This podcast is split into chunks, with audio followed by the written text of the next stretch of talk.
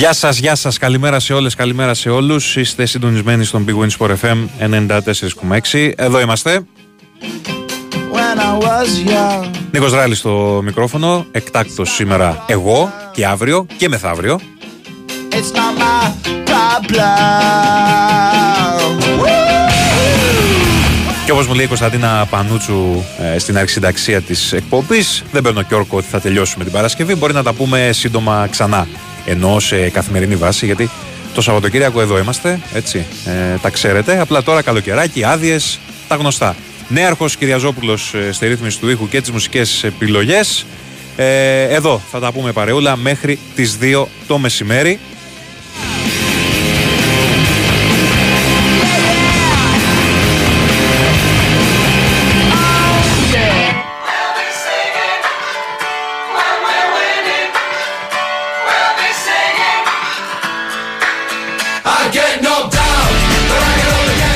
Αρκετά πραγματάκια περιμένουμε και σήμερα. Ε, εννοείται ότι το πρόγραμμα, για να μην σας μπερδεύουμε, παραμένει ως έχει. Τα ρεπορτάζ θα ακούσουμε των ε, τριών στις ώρες τους ε, κανονικά. Και εννοείται παρακολουθούμε την επικαιρότητα για ό,τι συμβαίνει. Ε, έχει και σήμερα ε, φιλικό.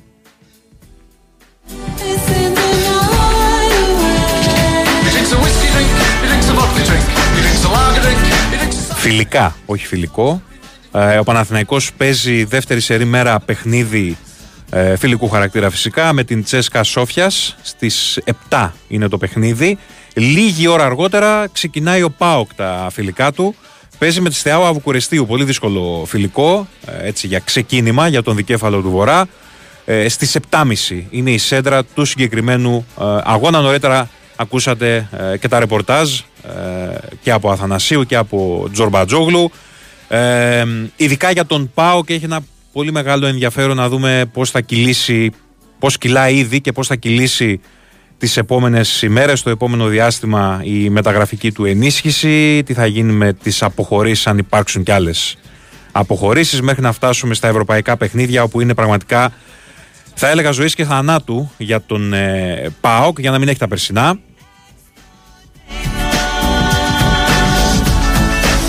I get knocked down, but I get up again. You're never gonna keep me down. Και είναι λογικό να υπάρχει έντονη ανησυχία στις τάξεις των οπαδών του δικεφάλου του Βορρά για το πώς κυλάει αυτή η μεταγραφική περίοδος. Θα τα δούμε όλα αυτά στην, ε, στην πορεία της εκπομπής.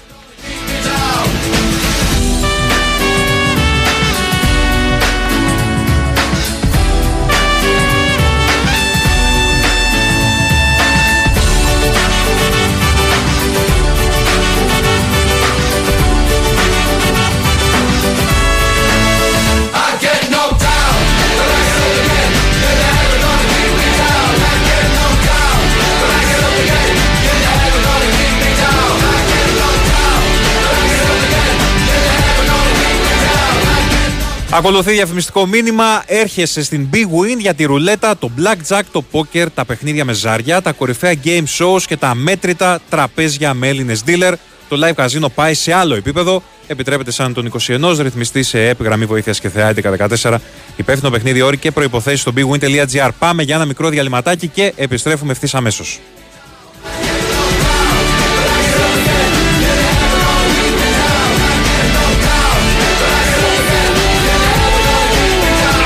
πορευθέν εν 94,6.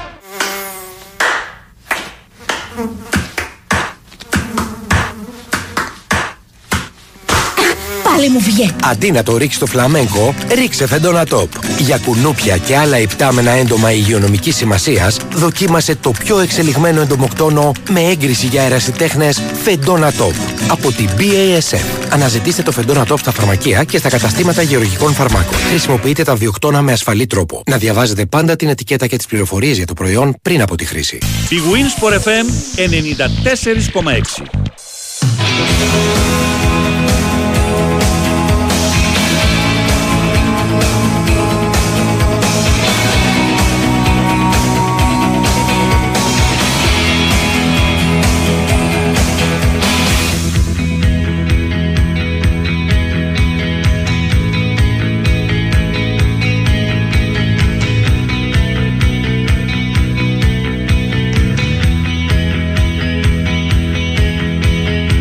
Και για να κλείσουμε έτσι αυτή τη μικρή ενότητα με τα φιλικά, θα τα πούμε εννοείται και αργότερα με τον Τάσο Νικολογιάννη. Είπαμε για το φιλικό του Παναθηναϊκού, δεύτερο συνεχόμενο. Χθες ο Παναθηναϊκός ο οποίος έδειξε πολύ καλά στοιχεία κόντρα στην ε, Πετρολούλ. Ε, είδαμε κάποια από τα στοιχεία εκείνα ε, που μας κάνουν να περιμένουμε πολλά πράγματα και κάνουν και τον Παναθηναϊκό να περιμένει πολλά πράγματα από τον Τζούριτσιτς.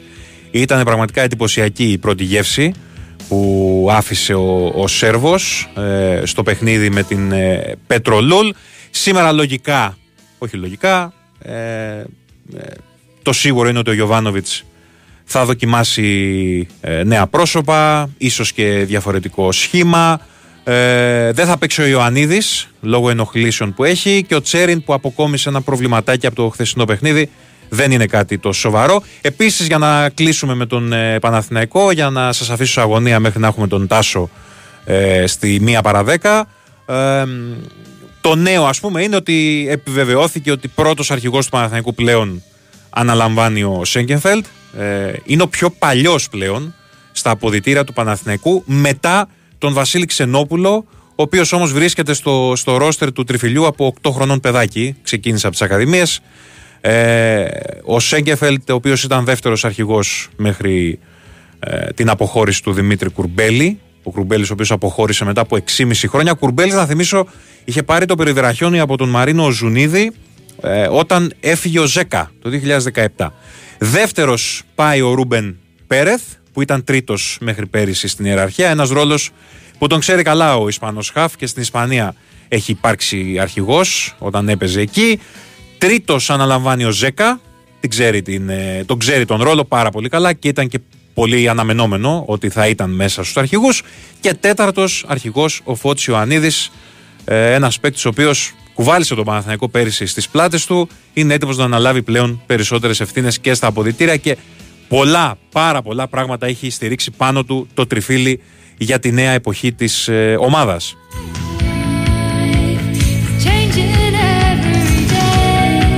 Αυτά ε, για την ώρα σε ό,τι έχει να κάνει με το ποδόσφαιρο. Να σας πω ότι σε πολύ λίγη ώρα έχουμε κλήρωση στο Champions League του μπάσκετ.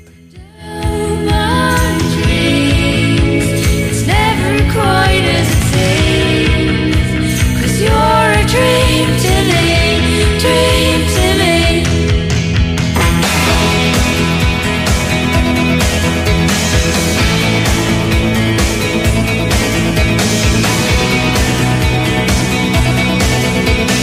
Και στον BCL δεν έχουμε μία και δύο ομάδες, έχουμε τέσσερις ομάδες. ΑΕΚ, ΠΑΟΚ, Περιστέρι Big Win και Προμηθέας πλέον. Ε, η κλήρωση θα γίνει το, το μεσημέρι, θα ξεκινήσει τώρα στις ε, 12.30.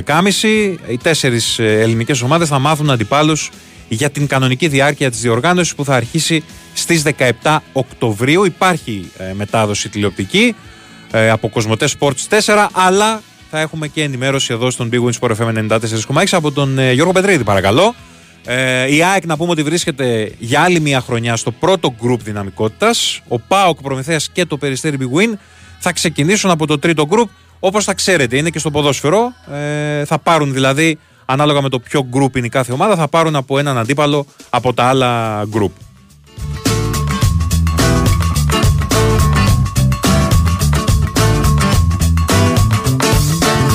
Millions of years, in millions of homes, a man loved a woman, a child it was. Ρίχνω μια ματιά στα γκρουπ.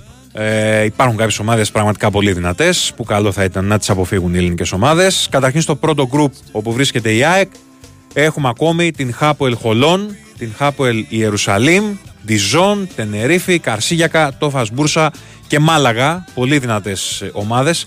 Εν τω μεταξύ, πριν από λίγο είδα κάτι σχετικό με τη Μάλαγα. Ε, έχει φτάσει πλέον. Ε, ναι, καλά το είδα. Ξεπέρασε τα 9.000 διαρκείας συμπασχετική Μάλαγα. Πραγματικά πολύ εντυπωσιακό στοιχείο για την Ισπανική ομάδα. Έχει ανακοινώσει ότι έχουν διατεθεί 9.043 κάρτες διαρκείας ε, και ήδη το 99,2% των παλαιών κατόχων ανανέωσαν τις ε, θέσεις τους. Τρομερό. Ε, θυμίζω ότι η ομάδα της Ανδαλουσίας έκανε μια εξαιρετική σεζόν κατακτώντας το κύπελο πέρυσι. Έφτασε στο Final 8, νίξε Μπαρτσελώνα και Ρεάλ. Ε, και έφτασε και στο Final Four του Basketball Champions League, το οποίο και φιλοξένησε, αλλά τελικά κατέκτησε η Ulm. Ε, λοιπόν, η Μάλαγα. Καλό είναι να αποφύγουν οι ελληνικές ομάδες που βρίσκονται στο τρίτο γκρουπ, δηλαδή ο Πάοκ, το Περιστέρι Big Win και ο Προμηθέας. Λοιπόν, πάμε να συνεχίσουμε λίγο με τα γκρουπάκια. Στο δεύτερο έχουμε Νταρουσάφακα, Λούντβιχσμπουργκ, Οστάνδη, Γαλατασαράι, Ιγκοκέα, Σομπατέλι, Ρίτας Βίλνιους και Βόνη. Στο τρίτο η τριπλή ελληνική συμμετοχή. ΠΑΟΚ, Προμηθέας, Περιστέρι Bwin, Μπούρσασπορ, Σάσαρι, Όλντενμπουργκ, Μούρθια, Ρίγα. Και στο τέταρτο, τέταρτο γκρουπ έχουμε Ντερτόνα, ο Πάβα, Σεσίν, Λεμάν, Μπρεογκάν, την πρώτη ομάδα των προκριματικών, τη δεύτερη ομάδα των προκριματικών και την τρίτη ομάδα των προκριματικών που θα προκύψουν ε, εκεί, ε, μέσα στον Αύγουστο-Σεπτέμβριο. Ooh, I'm aching, I'm shaking, I'm breaking like humans do. Τώρα θα πει κάποιος, τι μας λες, ρε αδερφέ, τι θα γίνει με τον Σλούκα, τι θα γίνει με το Παναθηναϊκό, πώς πάει το χτίσιμο του ρόστερ; Παιδιά, τα ακούσατε νωρίτερα. Δεν έχετε παράπονο. Και Πετρίδη και Ζέρβα είχαμε. Έχουν ανέβει τα ηχητικά στο site του Big Win Sport FM 94,6. Δεν σας ξαναλέω τι είπανε. Να μπείτε να τα ακούσετε.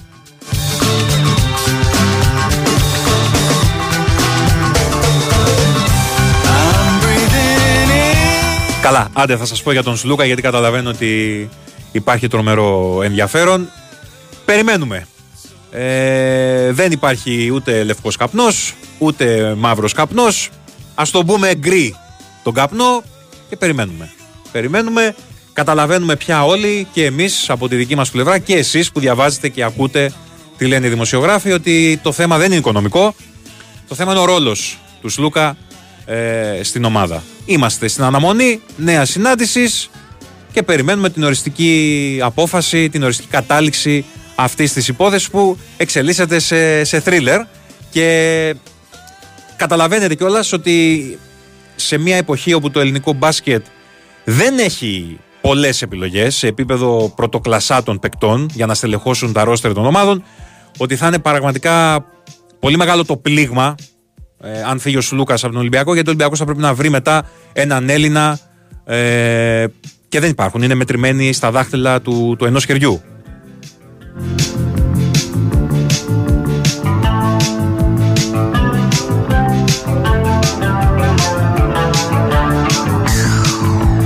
Και ακόμα είμαστε καλά.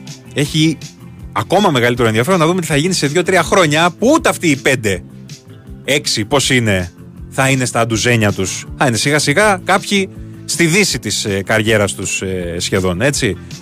Είναι λίγο προβληματικό αυτό το πράγμα για ένα άθλημα που λέμε ότι είναι ο, το άθλημά μας, το μπάσκετ, έτσι.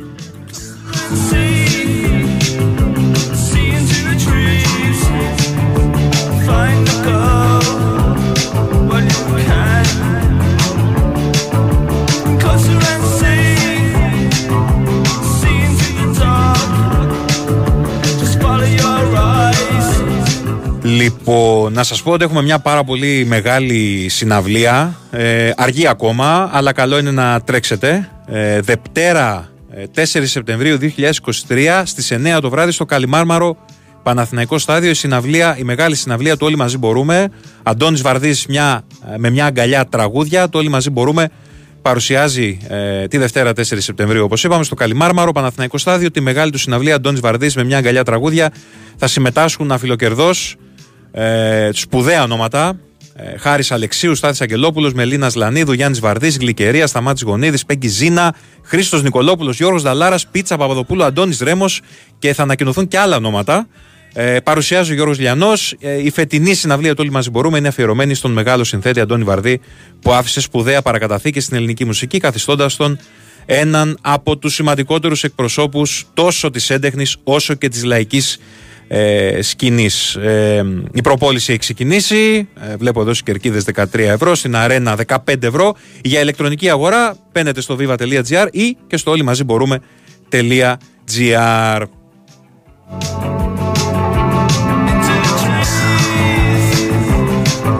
Η μεγάλη είδηση βέβαια της ημέρας, τουλάχιστον για την ώρα, γιατί ακόμα είναι 12 και 25, δεν έχει να κάνει με τα αθλητικά. Η μεγάλη είδηση είναι ότι ο Ανδρέας Λοβέρδο αποχώρησε από το Πασόκ.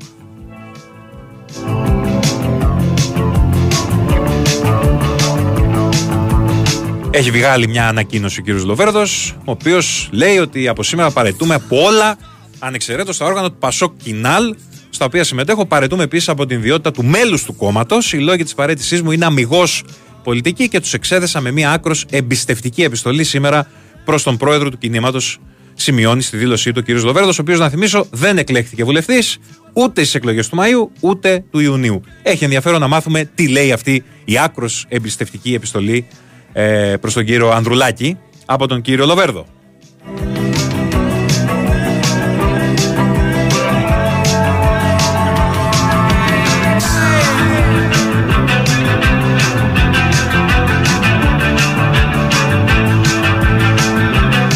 Για την πασχετική ΑΕΚ, παιδιά, αν υπάρξει κάτι, εννοείται ότι θα το ακούσετε. Εγώ έχω μείνει ε, σε αυτό που καλώς ή κακώς ε, συμβαίνει με τις ομάδες που δεν συμμετέχουν στην Ευρωλίγκα.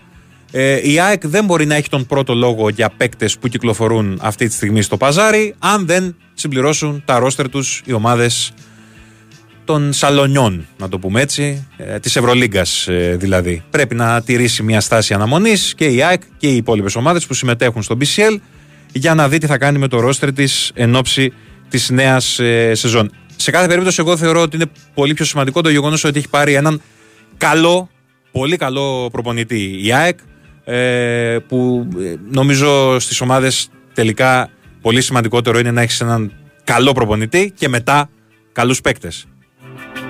Sometimes I feel like throw my hands up in the air. I know I can count on you. Sometimes I feel like saying, Lord, I just don't care. But you've got the love I need to see me through.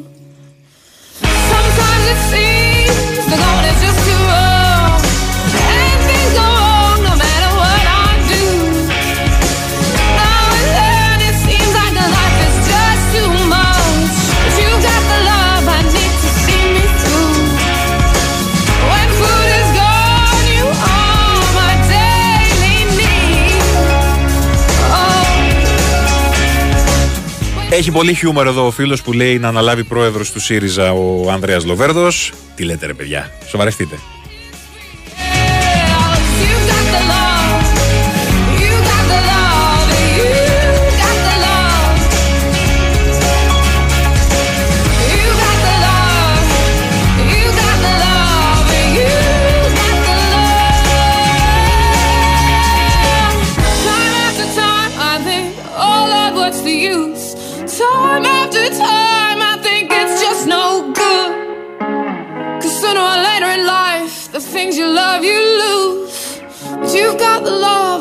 Need to see me through.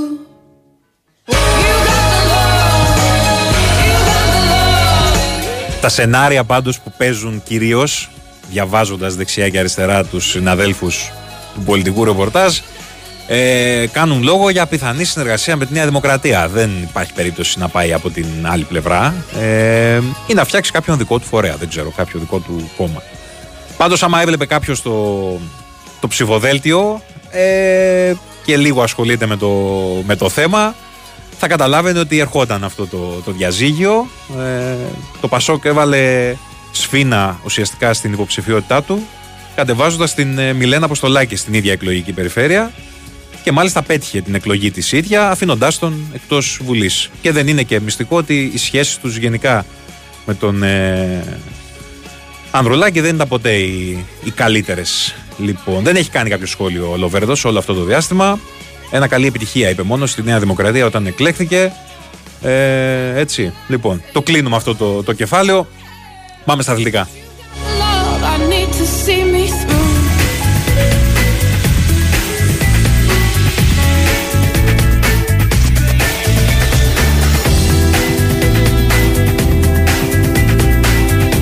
Σε λιγάκι, παιδιά, σε λιγάκι οι αντίπαλοι της ΑΕΚ αλλά και των άλλων τριών ελληνικών ομάδων, του ΠΑΟΚ, του Περιστερίου Big Win και του Προμηθέα στο BCL. Σε δύο λεπτάκια ξεκινάει η διαδικασία. Θα ακούσουμε ε, δελτίο πολιτικών ειδήσεων και ε, θα έρθουμε εδώ για να, να δούμε μαζί την, ε, την κλήρωση.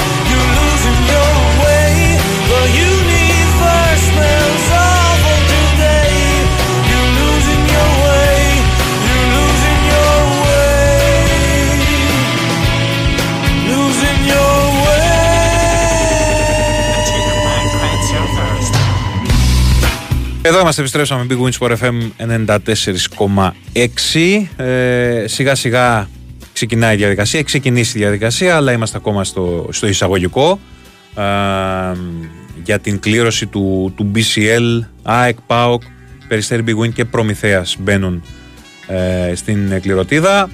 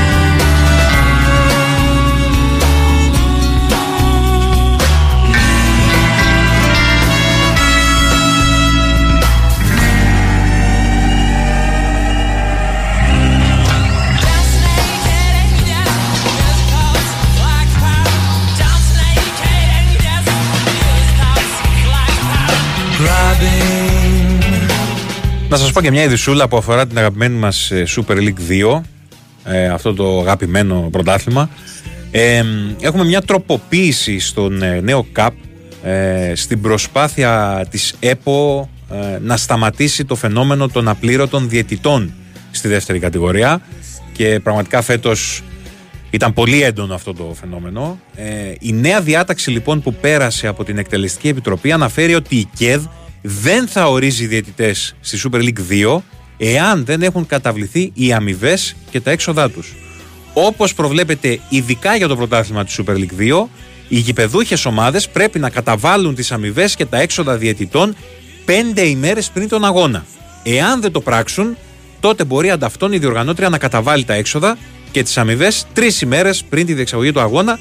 Σε περίπτωση όμως που ούτε η Super League 2 καταβάλει τα έξοδα των ε, διαιτητών, η ΚΕΔ δεν θα ορίζει διαιτητές και ο αγώνας δεν θα διεξάγεται με υπετιότητα της γηπεδούχου ομάδας.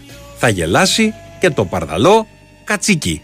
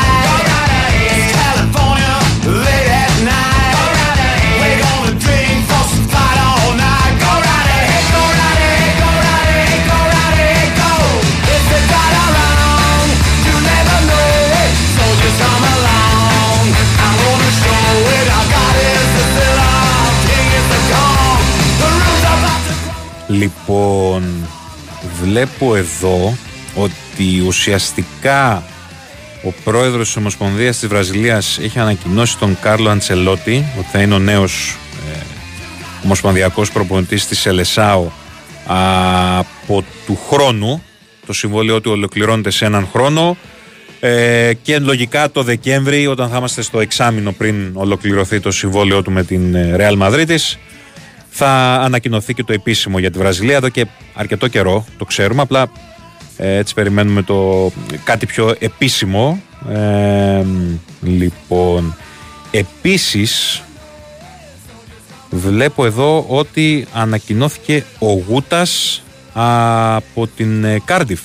Μάλιστα, πριν από λίγο ε, επίσημα έχουμε την ε, απόκτηση του Δημήτρη Γούτα από την ε, Κάρντιφ. Μάλιστα, πολύ σημαντική είδηση αυτή. Ε, περιμέναμε και εδώ απλά το, το επίσημο για τον ε, Δημήτρη Γούτα.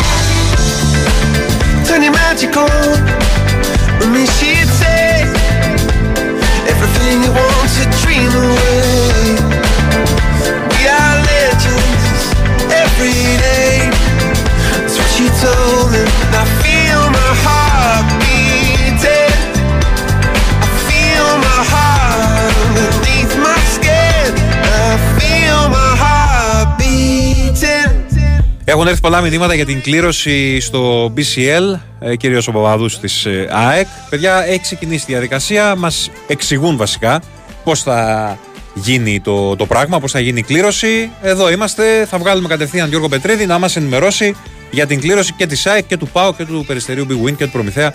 Τέσσερις ομάδες έχουμε φέτος στην ε, διοργάνωση. Γενικά έχετε στείλει πάρα πολλά μηνύματα. Ε, μ, λοιπόν, ο Τελικράτη λέει πανηγυρίζει άνοδο και έχει 3.000 εισιτήρια όταν παίζει στην έδρα του. Ναι. Δεν το ξέρω να σου πω την αλήθεια, αν κόβει όντως τόσα ειστήρια ο τηλικράτης. Ε, μ, λοιπόν, δηλαδή τι άλλο πρέπει να γίνει για να καταλάβουν ότι πλέον για να παίξεις μπάλα σε αυτό το επίπεδο θες λεφτά πολλά. Ναι, το άλλο το διαβάζω. Μ, δεν είμαι και απόλυτα σύμφωνος. Ε, πολλά, θες λεφτά πολλά. Σχέδιο θες σε πρώτη φάση. Ε, στρατηγικό, στρατηγικό πλάνο. Καλό προπονητή, το νούμερο ένα. Και σιγά σιγά να, να χτίζεις. Ναι, αρχιτή μου ψιθυρίζεις. Πες το δυνατά να ακούσει ο κόσμος. Υπομονή. Καλά, εντάξει τώρα, υπομονή. Υπομονή, να σου πω. η Υπομονή μπορεί κάποια στιγμή οι ομάδες να έχουν, αλλά δεν έχει ο κόσμος υπομονή, γιατί στην Ελλάδα είμαστε πολύ του αποτελέσματος τώρα, αύριο. Διάλειμμα; Πάμε, πάμε. Dream away under this bridge. Η Winsport FM 94,6. Μια δική σου επιχείρηση θα εξασφάλιζε το μέλλον σου. Αλλά πώς ξεκινάει κανείς χωρίς μεγάλο κεφάλαιο ή εμπειρία; Επιχείρησε το κι εσύ με τη στήριξη της ΑΒ Βασιλόπουλος. Ξεκίνα το δικό σου κατάστημα λιανικής πώλησης τροφίμων με τους πιο ευνοϊκούς όρους, αφού η ΑΒ αναλαμβάνει το μεγαλύτερο μέρος της απαιτούμενης επένδυσης. Μάθε πώς στο www.ab.gr κάθετος franchise και κάνε σήμερα κιόλας την αίτησή σου. Μπαμπά, κλείσαμε ημερομηνία γάμου. Αγάπη μου, με συγκινείς τόσο πολύ. Πότε, πότε θα σε πάω νυφούλα. 8 Ιουλίου. 8 Ιουλίου; Α, δεν μπορώ. Αλλάξτε τη. Μα τι λες μπαμπά, είναι ο γάμος μου. Ε, και; Έχει mini festival summer edition. Τίποτα δεν μπορεί να σε κρατήσει μακριά από την πιο συναρπαστική εμπειρία mini του καλοκαιριού. Mini festival summer edition. 8 και 9 Ιουλίου στον παραλιακό πεζόδρομο Αλίβου. Με πολλές εκπλήξεις και όλα τα αγαπημένα σου μοντέλα mini. Έλα και εποφελήσου από το summer bonus για την αγορά του δικού σου mini. Μην το χάσεις. Μάθε περισσότερα στο mini.com.gr. Μάρκος Εφερλής και Έκτορας Μποτρίνη δίνουν το σήμα. Η μάχη της κουτάλας ξεκινά. Η μαμά μου μαγειρεύει καλύτερα από τη δική σου. The Unlimited Edition. Πάρε μαζί σου όποιον πιστεύεις ότι το έχει με τη μαγειρική. Δήλωσε συμμετοχή στο 211 1878 002 ή στο η μαμά μου μαγειρεύει.skytv.gr και κέρδισε 1000 ευρώ κάθε μέρα. Το νέο μας καθημερινό μαγειρικό πάρτι ξεκινά στο Sky. Η Winsport FM 94,6.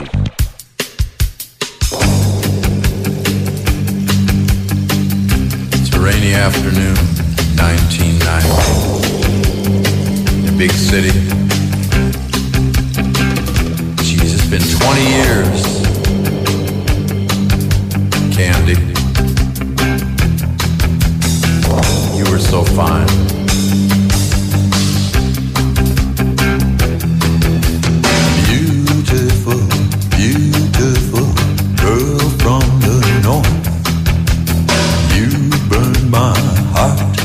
da re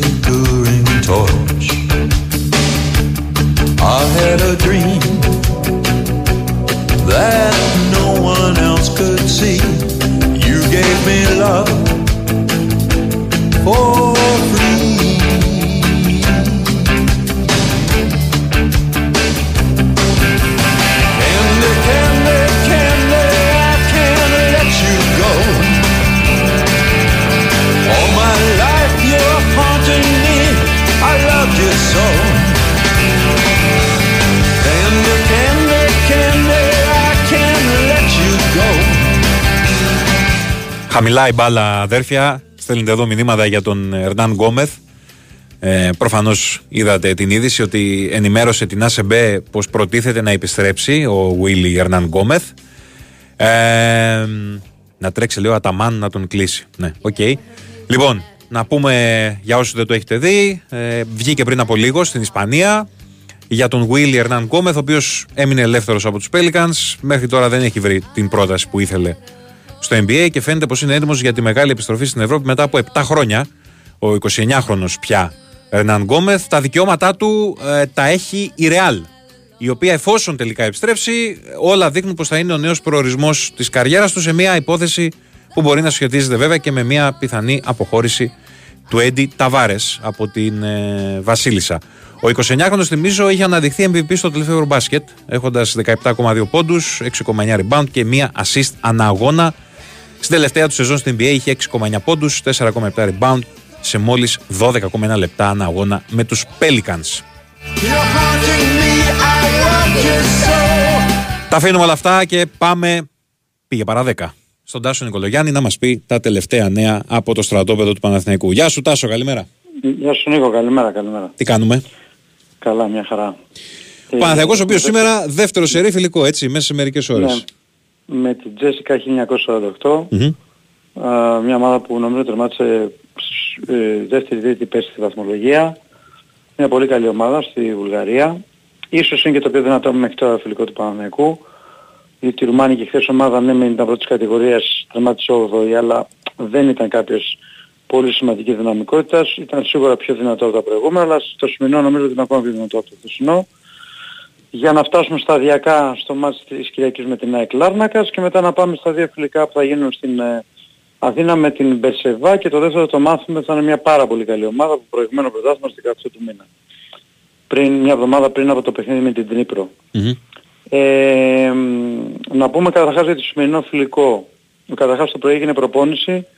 Όσοι είναι να παίξουν το βράδυ έκαναν ε, προπόνηση. Οι υπόλοιποι ε, έκαναν κάποιοι γυμναστήριο, κάποιοι ατομικό. Ε, συνολικά θα παίξουν όλοι οι παίκτες αυτά τα δύο παιχνίδια περίπου 60 λεπτά. Αυτό είναι το σχέδιο του Γιωβάνοβιτς. Να πούμε ότι εκτός θα είναι ε, σήμερα ο, ο Ιωαννίδης, ο οποίος είχε κάποιες συνοφλήσεις που δεν είναι ανησυχητικές όμως. Θα λείψει για μία-δύο μέρες από τις προπονήσεις. Ο Τσέριν που χθες υπήρχε φόβος όταν χτύπησε, αλλά τελικά τον εξέτασαν οι γιατροί είναι καλά. Ε, Δεν έχει κάτι και αυτός, ο- αλλά θα μείνει μία-δύο μέρες off. Ε, οι άλλοι θα είναι στη διάθεση του προπονητή. Η εντεκάδα θα, έχει διαφορε... θα είναι διαφορετικές σχέσεις με χθες. Δηλαδή βλέπω το Λοντίκιν κάτω από το δοκάρι του Μπρινιόλη. Δεξιά ο Βαγιανίτσα του Κότσερα που ξεκίνησε ε, χθες. Αριστερά ο Χουάνκαρ. Ο Σέγκεφρα με τον Φίκαη. Πε- Χθες ήταν ο Μάγνουσον με τον Σιδερά. Στα χαφ θα έχουμε την επιστροφή του Ρούμπεν. Πιθανότατα να παίξει από την αρχή και ο Κλέν Χέζερ με τον Μπερνάρ. Και μπροστά είναι πιθανό να δούμε ένα σχήμα με Μαντσίνη, Αϊτόρο, Σπόραρ. Α, Δηλαδή μια τελείως διαφορετική δεκάδα με χθες. Ο Τζούρισιτς πιστεύω θα παίξει κανένα 20 λεπτό, όχι παραπάνω, γιατί χθες έπαιξε 45 λεπτά, άρα από τη στιγμή που όλοι θα παίξουν 60 λεπτά αυτό το διήμερο, πάνω από ένα τέταρτο 20 λεπτά δεν θα τον δούμε. Ε, και εντάξει, νομίζω ότι σε αυτά τα φιλικά ο προπονητής βλέπει κάποια πράγματα που δουλεύει στις προπονήσεις.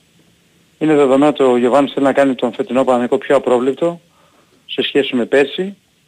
Ε, με αυτό το στόχο γίνονται και επιλογές παικτών και νομίζω ότι τα όσα λέγαμε βλέποντας τις προπονήσεις ή μάλλον βλέποντας τον παίκτη ε, σε προηγούμενες ομάδες του για τον Τζούρισιτς εχθές πήρε μια πρώτη γεύση ο κόσμος.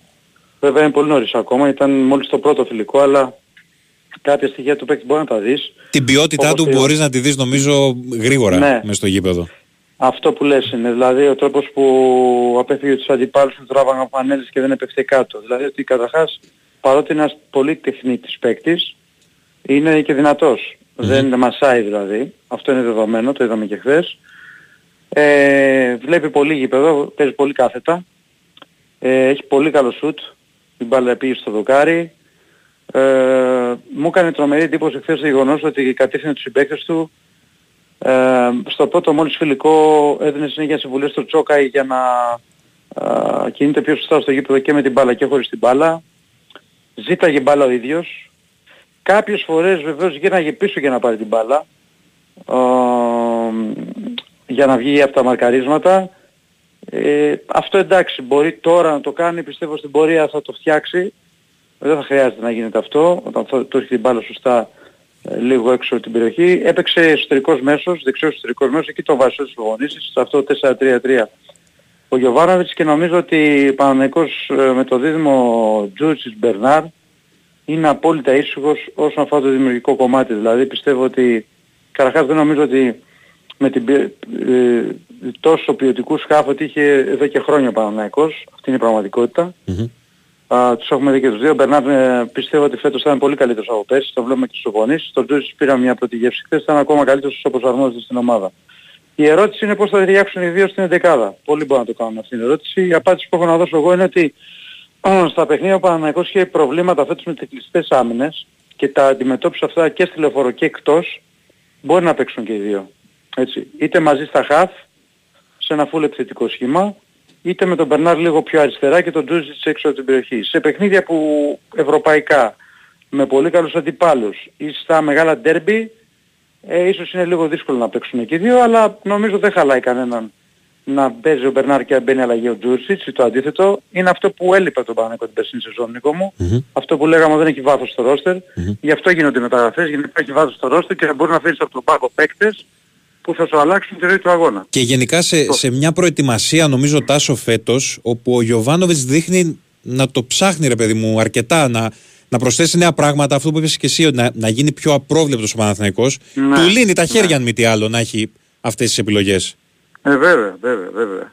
Βέβαια, δοκιμάζει κάποια νέα πράγματα, όπως είδαμε χθες το, τον αριστερό μπακ να... ε, σε ρόλο όταν κεντρικού να- μέσου.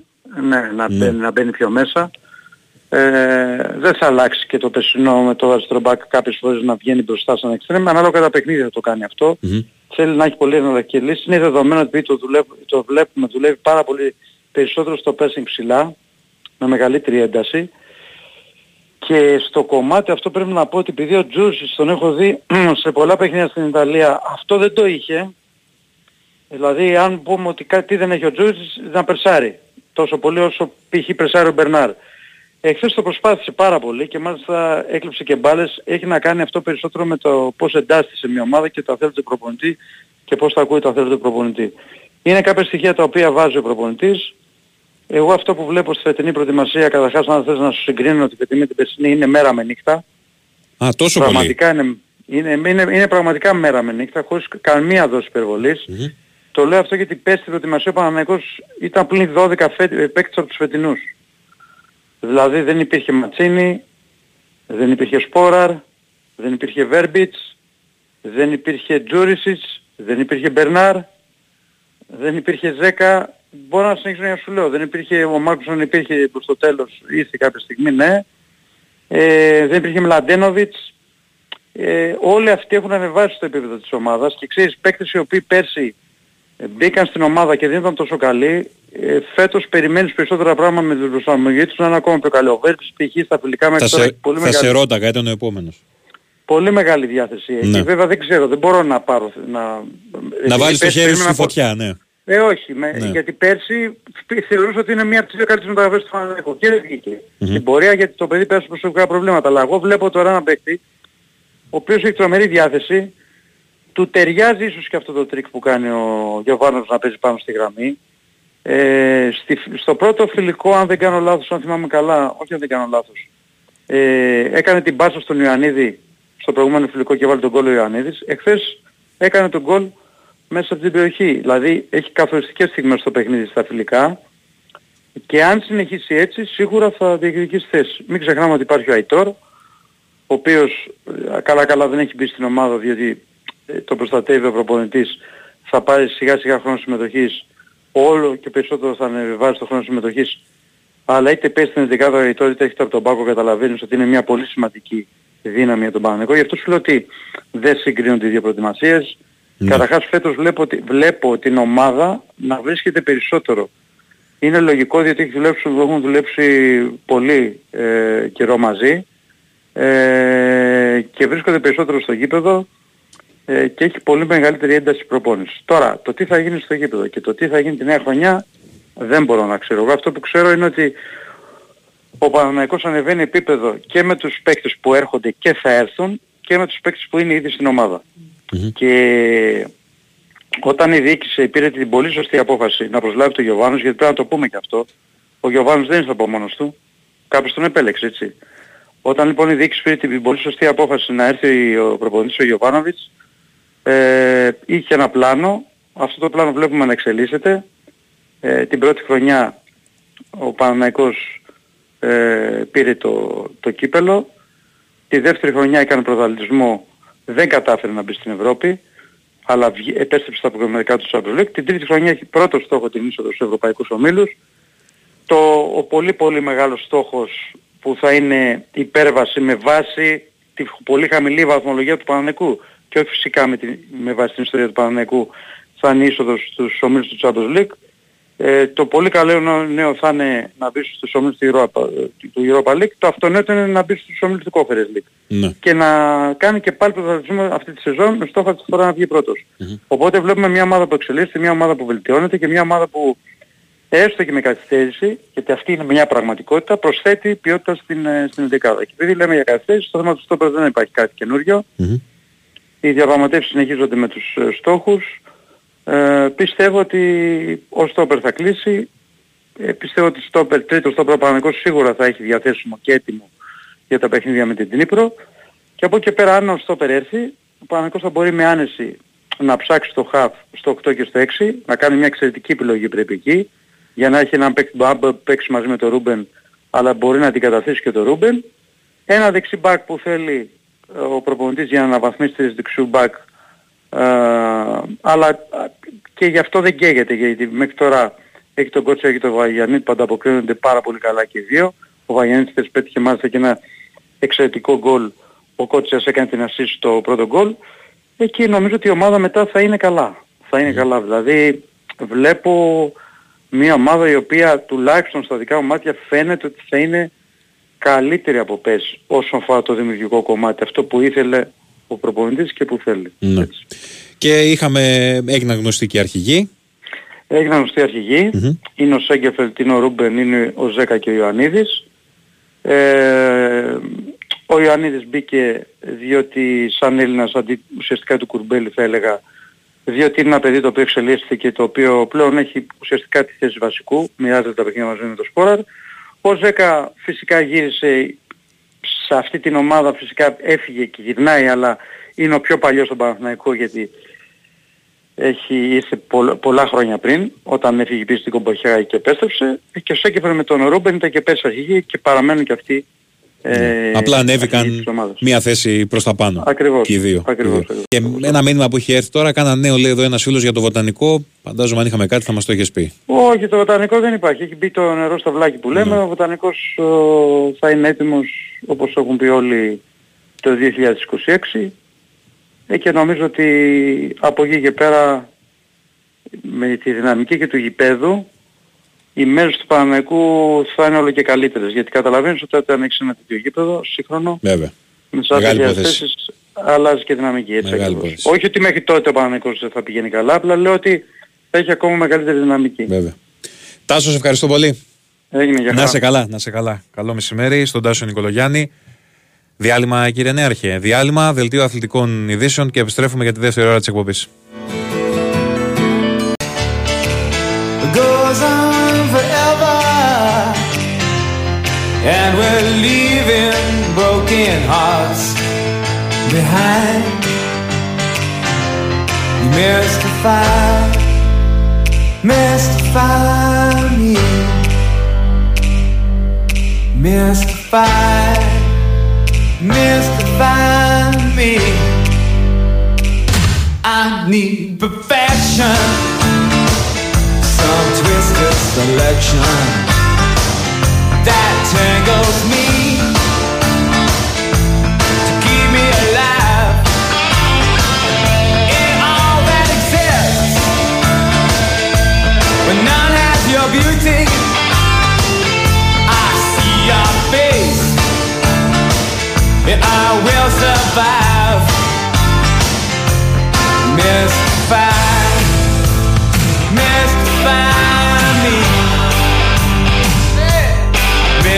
A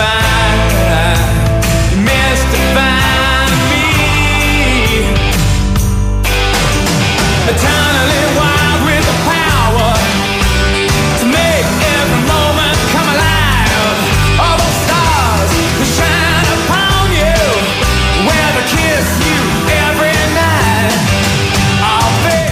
Εδώ είμαστε, επιστρέψαμε. Big Wins for FM 94,6, 9 λεπτάκια μετά τη μία. Νίκος Δράλης στο μικρόφωνο. Θα πάμε παρεούλα μέχρι τις 2 με νέαρχο Κυριαζόπουλο ε, στη ρύθμιση του ήχου και τις μουσικές ε, επιλογές. Ε, Κωνσταντίνα Πανούτσου στην αρχισυνταξία. Περιμένουμε σε λιγάκι και Γιώργο Πετρίδη να μας πει για την κλήρωση του BCL που είναι σε εξέλιξη. Τώρα είδα βγήκαν τα ονόματα του Περιστερίου Big Win και του Προμηθέα. Οπότε το παρακολουθούμε. Το Περιστέρι Big Win με Λεμάν σίγουρα. Και ο Προμηθέας Πέστε μου ξανά, ρε Γιώργο. Ο Πάπα. Ο Πάπα. Ωραία. Λοιπόν. Ε, είναι σε εξέλιξη κλήρωση. Εδώ είμαστε να ενημερώνουμε. Έχουν έρθει κάποια μηνύματα για τον Ζήνη, ο οποίος χθες ήταν ό,τι καλύτερο ε, είδαμε από το φιλικό της ε, ΑΕΚ. Ε, συγκεκριμένα για το αν η ΑΕΚ έχει ανοίξει διάβλο επικοινωνίας με την Αφρική. Νομίζω ναι, αυτό γίνεται από πέρυσι. Ε, η ΑΕΚ ε, καταπιάνεται με την αφρικανική αγορά. Ε, και για την ώρα της βγαίνει σε καλό με δεδομένο ότι τον Ζήνη τον πήρε τον Φεβρουάριο ε, μέχρι το 2028 δεν έδωσε λίγα λεφτά. 350.000 ευρώ έδωσε για να τον πάρει αλλά τον είχε τσεκάρει ο Αλμέιδα, άναψε το πράσινο φως, ε, είδε κάτι στον παίκτη που του άρεσε και αυτό το κάτι το είδαμε και χθες στο φιλικό και να δούμε αν θα το παρακολουθήσουμε και στη συνέχεια. Η ΑΕΚ η οποία ούτως ή άλλως έχει πάρει και άλλους παίκτες ε, από την Αφρική, θα παίξουν με τη Β' ομάδα. Ε, μιλάω για τον Λαμαράνα και τον Γεμπόμα. Τέλος πάντων, με λίγα λόγια, στην Αφρική, όσοι παίζετε manager, το ξέρετε πολύ καλά αυτό. Υπάρχουν πάρα πολλά διαμαντάκια που μπορείς να τα αγοράσεις κόψοχρονιά και μετά να τα πουλήσεις με κάμποσα εκατομμύρια και να σου κάνουν και δουλειά μέσα στο γήπεδο. Α, συγγνώμη, οι μεγάλες ευρωπαϊκές ομάδες που το κάνουν αυτό εδώ και χρόνια τι είναι, χαζές είναι; Ε, η αφρικανική αγορά σε επίπεδο ποδοσφαιρισ- ποδοσφαιριστών νομίζω ότι είναι τεράστια. Απλά πρέπει να έχεις το κατάλληλο τμήμα σκάουτινγκ για να τους βρίσκει, να τους τσιμπάει πριν η τιμή τους φτάσει σε δυσθεώρητα ύψη και να τους φέρνει στην Ελλάδα και μετά να τους μοσχοπουλάς κι εσύ. Έτσι, ε, νομίζω αυτό το είχε κάνει ας πούμε ο Ολυμπιακός ο, με μια περίπτωση βέβαια παίκτη που ήταν ε, πολύ ιδιαίτερη γιατί α, όταν τον έφερε ο Ολυμπιακός ήδη ήταν πολύ hot όνομα ο Γιάγια Τουρέ, έτσι.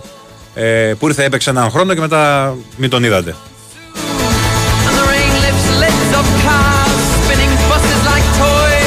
Αλλά εγώ τώρα το πήγα σε μια περίπτωση που είναι πραγματικά εξέχουσα, πολύ ιδιαίτερη. Μιλάμε τώρα για ένα παιχταρά που είχε περάσει έστω και για έναν χρόνο από την Ελλάδα, έστω και αν ήταν πολύ μικρός όταν ήρθε στον Ολυμπιακό και δεν ήρθε και κατευθείαν από την Αφρική. Ο Ολυμπιακός τον είχε πάρει τότε από τη, από τη Metalurg του Ντόνετσκ και είχε περάσει και από την Μπέβερεν ο, ο Γιάγια Τουρέ. Και μετά βέβαια η καριέρα του εκτινάχθηκε στα, στα ύψη. Δεν αναφέρομαι σε τέτοιους παίκτες σαν τον Τουρέ. Υπάρχουν παίκτες που δεν τους ξέρει η μάνα τους, να το πω απλά, που μπορείς να τους φέρεις με 50-100 χιλιάρικα και ε, να σου πετύχουν πράγματα ε, και μετά, ξαναλέω, να τους μοσχοπουλήσεις.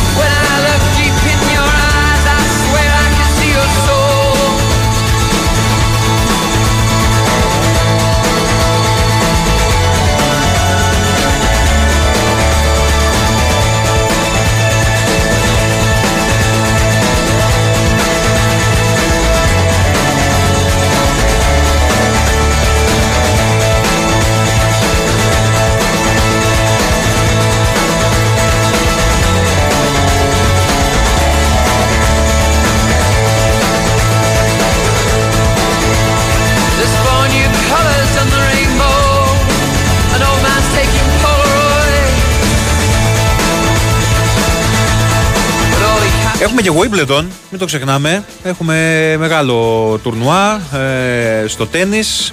Λοιπόν, να σας πω ότι ο αγώνας της ε, Σάκαρη θα καθυστερήσει ε, η έναρξή του ε, γιατί έχουμε πάλι κακοκαιρία, βρέχει στο, στο Λονδίνο. Ε, η τελευταία ενημέρωση αναφέρει ότι το πρώτο σερβίς στα εξωτερικά γήπεδα θα γίνει στη 1.30.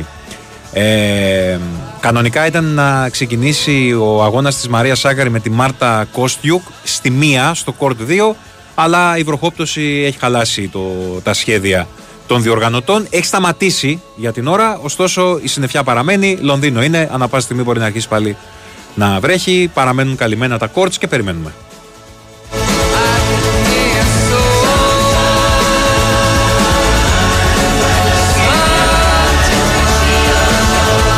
Ακολουθεί διαφημιστικό μήνυμα. Όταν ξέρεις τι σημαίνει πραγματική διασκέδαση, ξέρεις τι επιλέγεις. Big Win. Χιλιάδες στοιχηματικές επιλογές σε αμέτρητα πρωταθλήματα και παιχνίδι όλο το 24ωρο στο live casino με dealer που μιλούν ελληνικά και μοναδικές προσφορές. Επιτρέπεται σαν των 21, ρυθμιστή σε ΕΠ, γραμμή βοήθειας και θεά 14, υπεύθυνο παιχνίδι, όροι και προποθέσει στο bigwin.gr.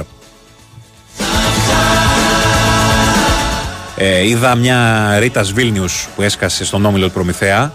Ε, και περιμένουμε, περιμένουμε. Ε, Γιώργο Πετρίδη, ε, ε, διόρθωσε με αν κάνω λάθος. Το ξεκινάνε από το τέταρτο γκρουπ και ανεβαίνουν. Α, μάλιστα. Οπότε δεν βγαίνουν όπως το ποδοσφαιρικό Champions League οι επικεφαλεί των ομίλων. Το πάνε ανάποδα. Βγήκαν από το τέταρτο γκρουπ, τρίτο, δεύτερο και πρώτο. Ωραία.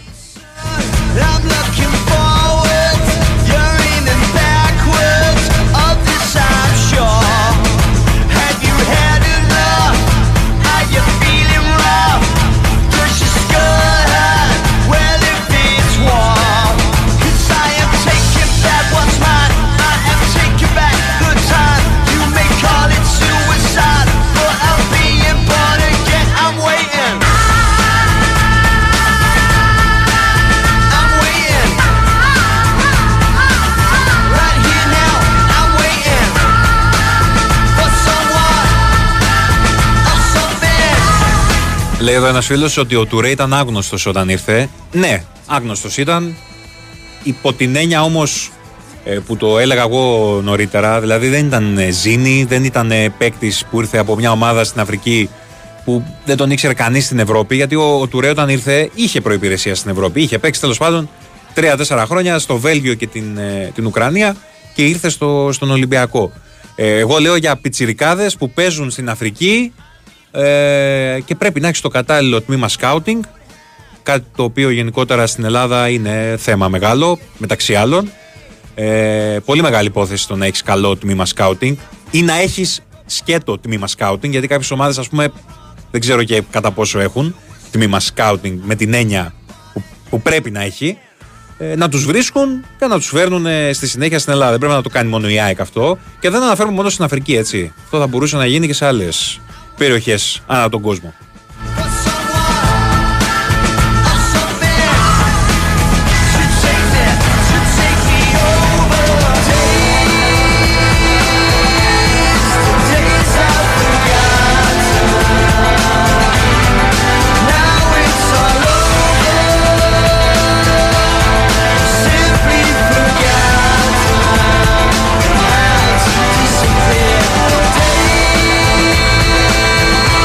Η Manchester United ανακοίνωσε πριν από λίγο ότι πήρε τον Mason Mount από την Chelsea. Περιμέναμε το επίσημο. Ο 24χρονος ο οποίος ανήκε στους μπλε του Λονδίνου από το 2017 ε, με συνολικά 33 γκολ, 37 assist και 195 συμμετοχές. Όχι και άσχημα. Είναι πλέον κάτοικος ε, Manchester. Θα φοράει τη φανέλα της United.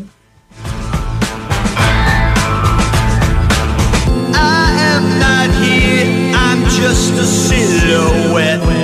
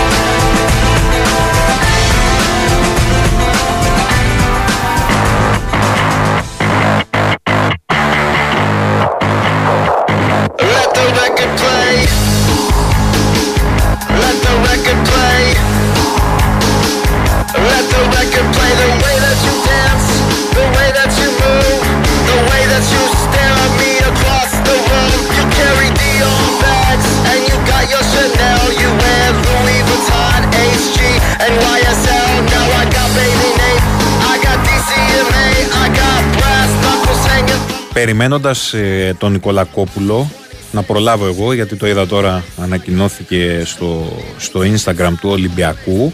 Ε, ο Ολυμπιακός ο οποίος ανακοίνωσε φιλικό με τη Rangers θυμίζω χθες, ε, θα δώσει κι άλλο φιλικό επί Βρετανικού εδάφους καθώς στις 29 Ιουλίου Σάββατο στις 5 το απόγευμα θα αντιμετωπίσει την Νόριτς εκτός έδρας στο γήπεδο της ε, Νόριτς μάλιστα δεύτερο πολύ δυνατό φιλικό για τον ε, Ολυμπιακό επί Βρετανικού εδάφους.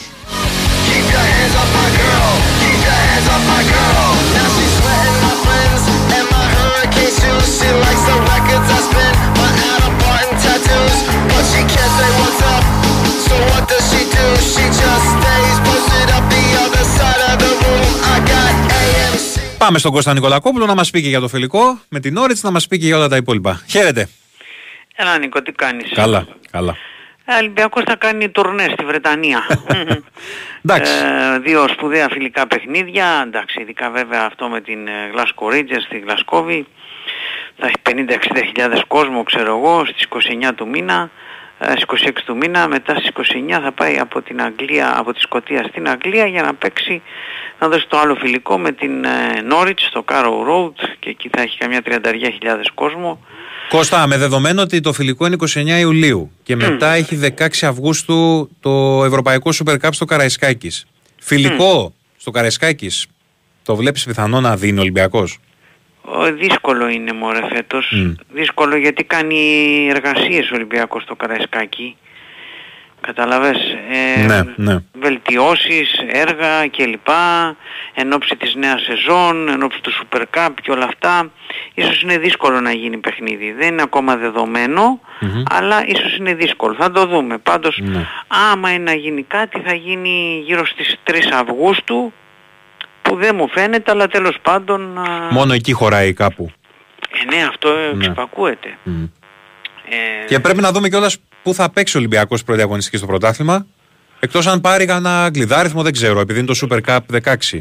Τώρα το πρωτάθλημα είναι ένα θέμα, Ναι. είναι πιο εύκολο. Το θέμα είναι το ευρωπαϊκό πότε θα παίξει να λες. Ναι, Γιατί έχει 10 και 17 του μήνα ευρωπαϊκά Σωστό. παιχνίδια. σωστό. Εκεί μόνο η κλήρωση μπορεί να αποφασίσει. Γιατί μέχρι τώρα δεν έχουμε παρά τα περί το αντιθέτου θρυλούμενα δεν έχουμε καμία ενημέρωση από την UEFA ότι και καλά επειδή το Super Cup είναι... Θα παίξει εκτός έδρας στο δεύτερο μάτς κατευθείαν, ας Όχι, πούμε. δεν υπάρχει τέτοιο Δεν πράγμα. υπάρχει κάτι τέτοιο. Καμία τέτοια ενημέρωση δεν υπάρχει. Τώρα να σου πω, να σου πω μερικά θα μου Κάνω- φανεί περίεργο αν μέσα σε μια μισή μέρα πόσο είναι γίνουν δύο παιχνίδια Και ευρωπαϊκά. όμως κλήρωση, η UEFA λέει ότι θα γίνει κλήρωση. Οκ, οκ. Όπως κανονικά λέει. Ναι, ναι, ναι. Όπως είναι τα άλλα θα, Εντάξει, θα το δούμε. γίνουν και αυτά. Θα το δούμε. Έτσι είπε η UEFA. Μέχρι τώρα αυτό λέει και δεν ξέρω αν θα αλλάξει. Μμ. Δεν μου φαίνεται εύκολο να αλλάξει. Οκ. Μην ξεχνάμε η κλήρωση τώρα, θα, δεν θα αργήσει να γίνει η κλήρωση. Τώρα 19-20 Ιουλίου. Ε, πότε Κάπου είναι, εκεί ναι, είναι ναι, νομίζω. ναι, ναι, ναι, Ναι. ακριβώς, ακριβώς. Η ομάδα έκανε την τελευταία της προπόνηση σήμερα επί ελληνικού εδάφους, ενώ αυτοί οι 24 παίκτες περίπου που είναι να φύγουν ε, το μεσημέρι, 3,5 ώρα θα φύγουν, ταξίδι 3,5 τρεις ώρες περίπου πόσο είναι, θα πάνε στο Μόναχο. Ε, αν, αν δεν αλλάξει κάτι συγκλονιστικά, ε, είναι 24 παίκτες, μια ενδεκάδα δηλαδή κατά κάποιο τρόπο είναι Πασχαλάκης, Ροντινέη, Μπα, Ντόι, Ρέαμτσουκ, Μπουχαλάκης, Χουάνκ, Φορτούνης, Μπιέλερ, Αράμπι, Μασούρας ε, και η άλλη ενδεκάδα είναι Τζολάκης, Ανδρούτσος, Ρέτσος, Μπακαλιάνης, Ραμόν, Πέπε, Καρβάλιο, Ζιγκερνάγκελ, Βρουσάη, Κοστούλας, ε, Μπιτίκη. Μάλιστα. Αυτοί είναι οι παίχτες, είναι οι δύο ενδεκάδες. Τρίτος γκολκίπερ είναι ο Παπαδούδης και ο νεαρός Λιάτσος, επίσης 24. Αν δεν αλλάξει κάτι θεαματικά τελευταία στιγμή που δεν νομίζω να αλλάξει, αυτή θα είναι η αποστολή του Ολυμπιακού για την Αυστρία. Ποιοι μένουν πίσω Με δηλαδή; ερωτηματικό, με ερωτηματικό αν θα προλάβει να πάει ο Μαντί την ερχόμενη εβδομάδα κάνοντας κάποιες θεραπείες εδώ στο Ρέντι Ναι. ακόμα ε, για να δούμε αν και εφόσον μένουν έξω ο Μαντί. Ο, λοιπόν, ο, Σις- μένουν εδώ μάλλον ο Μαντί, ο Σισε, ο Φατιγκά, τραυματίας, ο Λοβέρα, τέσσερις, ο Πιτσιρικάς στο Περκουτσίδης, πέντε, ο Μουζακίτης, ο άλλος πιτσιρικάς Χαφ 6 που είναι τραυματίας. Και οι εκτός πλάνων που καλά και αυτοί που για να έμεινε ο Λοβέρα εδώ ας πούμε ε, θα είναι εκτός πλάνων σίγουρα ε, ο Γκάρι, ο Ρατζέλοβιτς, ο Αμπουμπακάρ Καμαρά, ο Κουντέ, ο Κανέ, ο Νταμπό και ο Αλίγιαγκιτς. Είναι 13 παίκτες που οι περισσότεροι από αυτούς είναι ουσιαστικά εκτός πλάνων για την ε, νέα σεζόν. Κώστα, με τον Ελαραμπή, τι γίνεται; Δηλαδή, θέλω να πω, είμαστε, είχαμε μια εντύπωση, λανθασμένη ίσως, δεν ξέρω, ότι θα φύγει. Για να φύγει ο Λαραμπή πρέπει να έχει πρόταση. Να, φέρει, να φέρει πρόταση, ναι. Λέω, μήπως έχει αλλάξει και το, το- τα δεδομένα σε ό,τι έχει να κάνει με την εμπιστοσύνη που μπορεί να του έχει ο Μαρτίνεθ ή όχι; Δεν ξέρω αν. Αυτή τη στιγμή ο Ολυμπιακός δεν έχει άλλο center for. Ναι. Οπότε δεν έχει νόημα να συζητάμε ή πολλά πολλά. Ναι. Είναι ο Ελαραμπή και ο Πιτσιρικάς ο...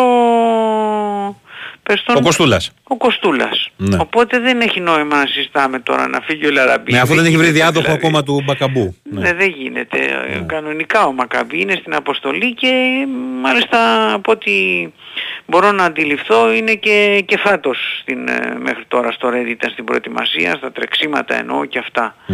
Α, Ωραία, να, να θέσω καλύτερα το Αυτό ερώτημα. το- Εάν βρει αντικαταστάτη του Μπακαμπού, θα πάρει κι άλλον επιθετικό ή θα μείνει με αυτή την τριάδα; Αυτό πρέπει να περιμένουμε να το δούμε.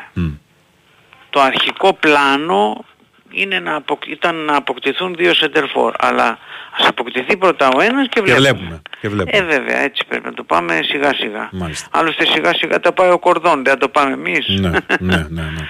Ε, α, νομίζω ότι μ, εάν ε, μπορούσε ένα παίχτη να φέρει αυτή τη στιγμή ο, ο Μαρτίνεθ ε, στον Ολυμπιακό, αυτός θα ήταν στόπερ. Αυτό μπορώ να στο υπογράψω. Ένα παίχτη αυτή τη στιγμή ε, θα ήθελε, θα επίγονταν κατά κάποιο τρόπο. Τον πρώτο παίχτη λέει, που θα ήθελε να κλείσει ο Ολυμπιακός είναι στόπερ. Γιατί έχει φύγει ο Παπασταθόπουλος, δεν τον κράτησε ο Ολυμπιακός, γιατί ο Σισε είναι υπομεταγραφή, ε, υπάρχει μάλιστα και μια α, πώς το λένε, και ενδιαφέρον από την Αραβία μετά την Δυνάμο Ζάγκρεπ, νομίζω ότι είναι πιο σοβαρό α, από Αραβία το ενδιαφέρον. Μμ.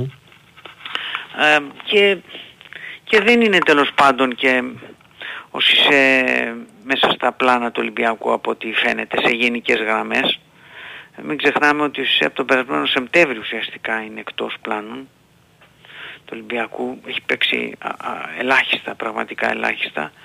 Οπότε ε, είναι ο, ο Μπα, ο Ντόι, ο Ρέτσος και ο νεαρός Μπακαλιάνης. Ο, ο- εξηγείται λοιπόν ξεκάθαρα ε, το ότι ο προπονητής θα θέλει έναν στόπερ αυτή τη στιγμή ε, και είναι η προτεραιότητα θα έλεγα ε, του προπονητή να αποκτηθεί ένα στόπερ και γι' αυτό δουλεύει ο Κορδόν. Υπάρχουν διάφορα ονόματα που έχουν ακουστεί. Ε, δεν είμαι βέβαιος ότι μέσα από αυτούς θα είναι ο εκλεκτός ε, γιατί ψάχνει κάτι που να είναι πιο κοντά στις προδιαγραφές του που θα, που θα ήθελε ο προπονητής. Ε, θα έλεγα ότι ε, εκτός από τον Μπάρτρα ε, είναι ο μόνος στόπερ που ξέρουμε δεδομένα όχι ότι είναι στη λίστα αλλά ότι πραγματικά ενδιαφέρει γιατί η λίστα έχει αρκετούς παίκτες. Έχει και τον Ουμτιτή, ας πούμε. Που έχουν έρθει εδώ δεκάδες μηνύματα. Ο Μτιτή αυτή τη στιγμή ε, έχει προτεραιότητά του να πάει σε μεγάλο ευρωπαϊκό πρωτάθλημα και δει στην Ιταλία. Δεν ε, νομίζω ότι μπορεί να έχει πέσει το όνομα στο τραπέζι αλλά δεν νομίζω ότι μπορεί να γίνει μια μεταγραφή του Μτιτή. Δεν νομίζω. Θα, είναι, θα παίξει σε κάποιο μεγάλο ευρωπαϊκό πρωτάθλημα νομίζω. Ναι, γιατί ξεχνάμε μάλλον ότι δεν είναι και σε μια ηλικία. Είναι 29 χρονών, έτσι. Ε, ναι, 29-30 χρόνων έπαιρνε 5 εκατομμύρια από την Ακριβώς, Παρσελώνα. ακριβώς. Φέτος πήγε στην Ιταλία και απέδειξε ότι ξεπέρασε τα προβλήματα τραυματισμών. Οπότε δεν νομίζω ότι μπορεί να γίνει κάτι. Ναι. Δεν, δεν νομίζω ότι μπορεί να, να υπάρξει κάτι. Μάλιστα. Ναι. Κώστα, ευχαριστώ πάρα πολύ. Καλή συνέχεια. Να σε καλά. Νίκο. Ευχαριστώ, ευχαριστώ πολύ. Κώστας Νικολακόπουλος. Ε, έχουμε χρόνο καθόλου; να βγάλουμε, να βγάλουμε Πετρίδη. Τι κάνουμε, Έχει- έχουμε κλήρωση. Πάμε κατευθείαν Γιώργος Πετρίδης, κλήρωση BCL. Πάμε, πάμε. Έλα Γιώργο. Λοιπόν, λοιπόν, καλησπέρα. Χαίρετε. Να το πούμε λίγο γρήγορα. Πάμε, ναι. Ε, στον ε, πρώτο όμιλο θα είναι το Περιστέρι bwin με Μάλαγα, Φάλκο Σομπατέλη και Λε Μαν. Ε, αρκετά δύσκολη κλήρωση για την ομάδα του Βασίλη Σπανούλη. Στον δεύτερο όμιλο Προμηθέας Πάτρας, Ντιζόν, Ρίτας, Ρίτας Βίλνιους και ο Πάβα. Πολύ καλή κλήρωση νομίζω για την ομάδα της Πάτρας. Ωραία. Ε, στον τέταρτο όμιλο η ΑΕΚ με Σάσαρι, Λούντβιγκσμπουργκ και την King, King Serbia Πολωνίας. Έτσι, αν ακούγεται σε κάποιος αυτό το όνομα άγνωστο. Ε, σχετικά έτσι πονηρή κλ- κλήρωση για την ΑΕΚ και πάρα πολύ δύσκολη κλήρωση για τον ΠΑΟΚ όπου θα αντιμετωπίσει στον 7ο όμιλο την Χάπολ Ιερουσαλήμ, ε, τη Γαλατά Σαράι και την νικήτρια ομάδα του πρώτου μήλου από τα αποκριματικά είναι αρκετές ομάδες τώρα. Και είναι 8 ομάδες. Θα δούμε Ε, ποια οι θα πρώτες περάσει. δύο, ναι, ό,τι χειρότερο ήταν τώρα αυτό. Ναι, είναι νομίζω. ό,τι χειρότερο ακριβώς. Ναι. Είναι πολύ δύσκολες, πολύ ανταγωνιστικές ομάδες. Και η Χάπολ Ιερουσαλήμ επιστρέφει και στην Ελλάδα έτσι μετά τα όσα είχαν γίνει Βέβαια. ε, στο μάτι Και αυτό με είχε την ενδιαφέρον. ΑΕΚ. Ναι, ναι, ναι. Γιώργο, ευχαριστώ πολύ. Γιώργος Πετρίδης, πάμε δελτίο κατευθείαν.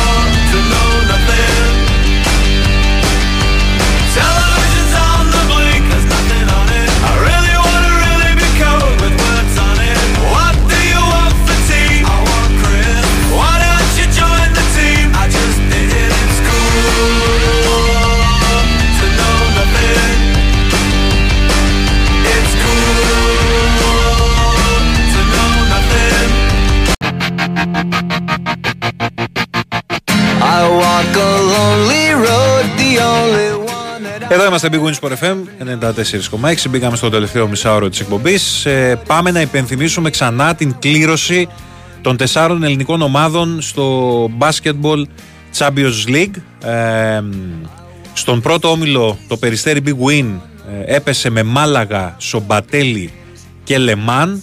Ο Προμηθέας στον δεύτερο όμιλο με Ντιζόν, Ρίτας Βίλνιους και ο Πάβα.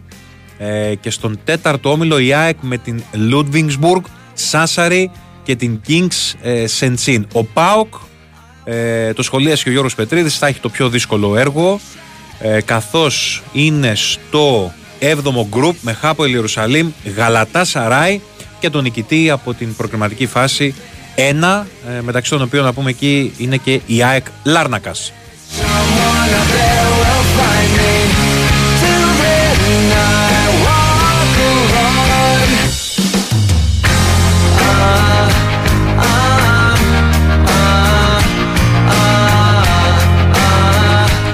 Έχουμε ένα πολύ ενδιαφέρον δημοσίευμα στην Ιταλία και συγκεκριμένα στην εφημερίδα Corriere di Verona που αφορά φυσικά την Ελλάς Βερόνα ε, και αναφέρει ότι αρέσει πάρα πολύ στην ομάδα και μάλιστα είναι ο πρώτος στόχος της διοίκησης ο Τάσος Μπακασέτας.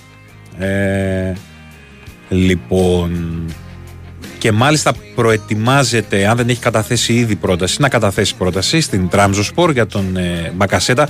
Ε, να πω εδώ, γιατί ε, βλέπουμε πολλά δημοσιεύματα στην Τουρκία που αφορούν και τον Ολυμπιακό, ε, για παράδειγμα για τον ε, Μπαρτρά ε, και όχι μόνο, ε, για τον Μάξι Γκόμες, ότι η Τραμζοσπορ δεν βγήκε στην Ευρώπη πέρυσι. Ε, μετά την προπέρσινη επιτυχία με την κατάκτηση του πρωταθλήματος και την έξοδο στο Champions League, πέρυσι δεν πήγαν καλά τα πράγματα. Έμεινε εκτός Ευρώπης η Τραμζοσπορ και τι σημαίνει αυτό, Σημαίνει ότι πρέπει να πουλήσει. Για να. ε, όχι μόνο για να μπουν λεφτά στα ταμεία της, αλλά για να γλιτώσει και κάμποσα βαριά συμβόλαια μεταξύ των οποίων είναι των δύο υποψήφιων στόχων του Ολυμπιακού, αλλά και του Τάσου Μπακασέτα. Έτσι. Ο Τάσου Μπακασέτας μπορεί να έχει και το πρώτο, δεύτερο, τρίτο πιο βαρύ συμβόλαιο στην ε, Τραμπ.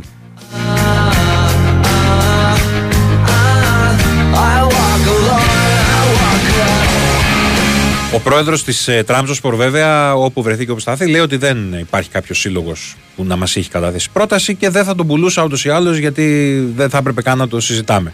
Βέβαια, όταν έρθει κάποιος και σου πετάξει τα λεφτά πάνω στο τραπέζι, αλλάζουν τα πράγματα. Με δεδομένο ότι φέτος, ξαναλέω, η Τραμζοσπορ δεν έχει από κάπου ε, έσοδα, δεν έχει να περιμένει κάτι από την Ευρώπη για να βάλει ε, χρήμα στα ταμεία της. Μόνο μέσα από τα, τα εισιτήρια, τους χορηγούς κτλ. στην ε, Τουρκία. Δεν είναι το ίδιο.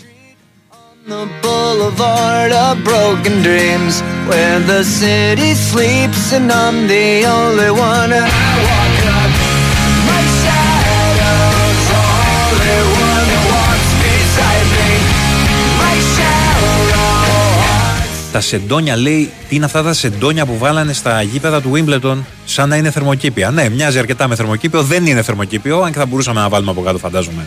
Ντομάτες, καναγκούρι. Ε, είναι ειδικά καλύματα για τη βροχή, έτσι, στο Wimbledon. Τώρα σε άλλα τουρνουά δεν έχει αυτά τα σεντόνια, έχει κάτι άλλα. Αλλά τώρα μιλάμε για το Wimbledon, είναι ειδικά, ειδικά προστατευτικά, ας τα πούμε έτσι.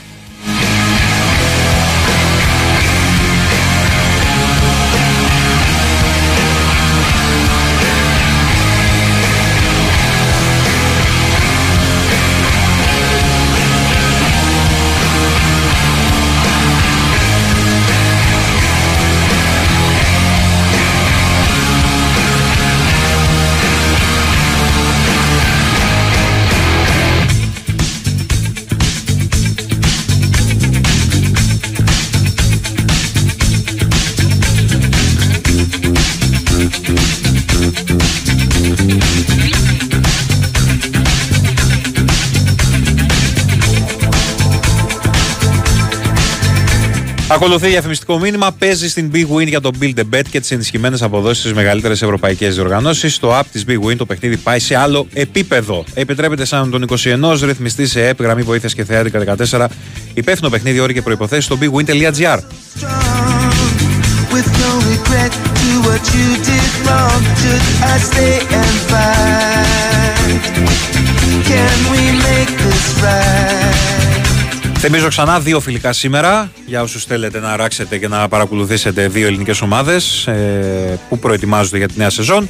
Ο Παναθηναϊκός παίζει με την Τσέσκα Σόφιας 1948, μην την μπερδεύετε με την άλλη, είναι δύο διαφορετικές. Ε, στις 7 και μισή ώρα αργότερα ο ΠΑΟΚ δίνει το πρώτο του φιλικό σε αυτή την προετοιμασία κόντρα στη Στεάουα Βουκουρεστίου. one more chance then you put one in the chamber Εννοείται ε, σε περιγραφή από τον ε, Big Win Sport FM 94,6 και τα δύο παιχνίδια. Ε, να σας πω και τηλεοπτικά, ε, ο Παναθηναϊκός από το Κοσμοτές Sport 1 ε, βλέπω εδώ.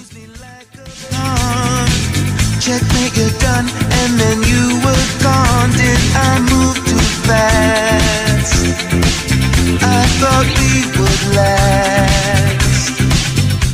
και το φιλικό του ΠΑΟΚ με τη Στεάου Βουκουρεστίου σε περιγραφή Αλέξη Πυρόπουλου ε, από το επίσημο κανάλι του ΠΑΟΚ στο YouTube.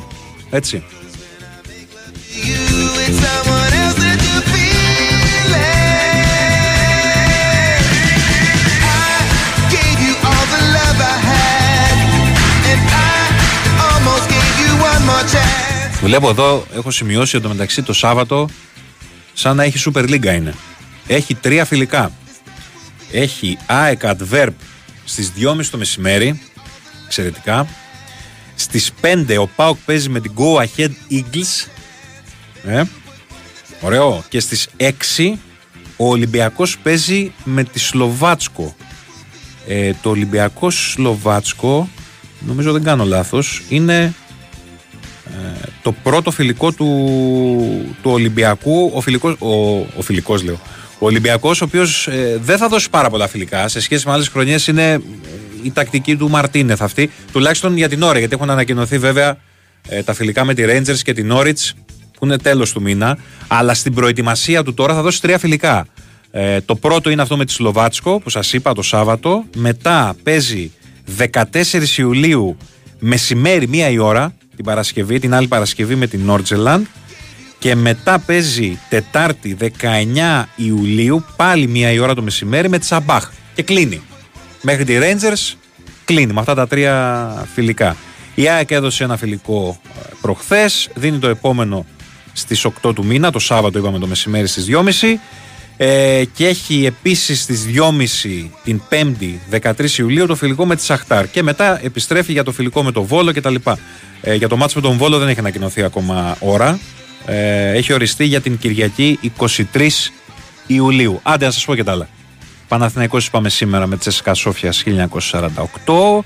Έχει φιλικό μετά ο Παναθηναϊκός στην Κυριακή με την ΑΕΚ Λάρνακας στις 7 και μετά έχει με τη Χάπο Ελμπέρ Σεβά αυτό είναι το επόμενό του, ναι αυτό είναι το επόμενό του ε, είναι το φιλικό που θα γίνει στη Λεωφόρο Αλεξάνδρας στο Απόστολος Νικολαίδης 14 ε, Ιουλίου την ε, άλλη Παρασκευή αυτά και βλέπω εδώ ο Πάοκ έχει με την Γκένκ 12 του μήνα γενικότερα αυτή η εβδομάδα και η επόμενη και η μεθεπόμενη είναι γεμάτη από φιλικά παιχνίδια.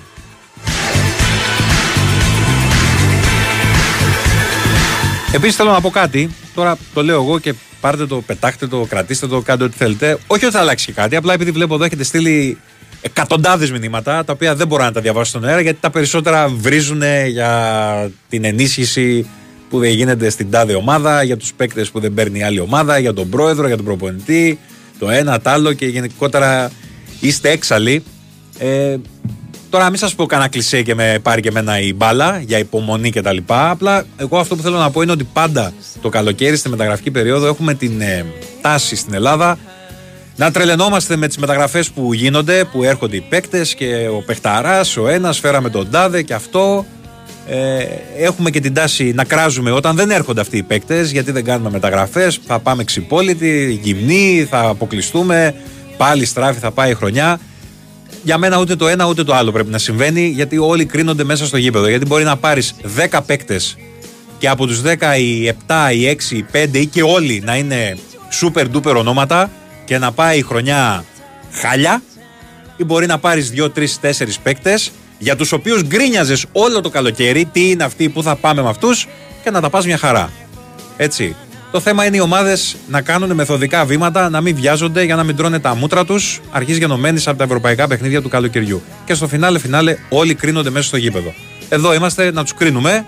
Εάν οι ελληνικές ομάδες ή όποιες τέλος πάντων ελληνικές ομάδες δεν ενισχυθούν σωστά, δεν ε, κάνουν αυτά που πρέπει για να μην μπλέξουν πάλι με τίποτα κόλλο κοβαλίφκα και δεν ξέρω εγώ και τι άλλα χωριά μας έχουν αποκλείσει το τελευταίο καιρό. Εδώ είμαστε να τα πούμε μέσα στο καλοκαίρι. Μην ανησυχείτε.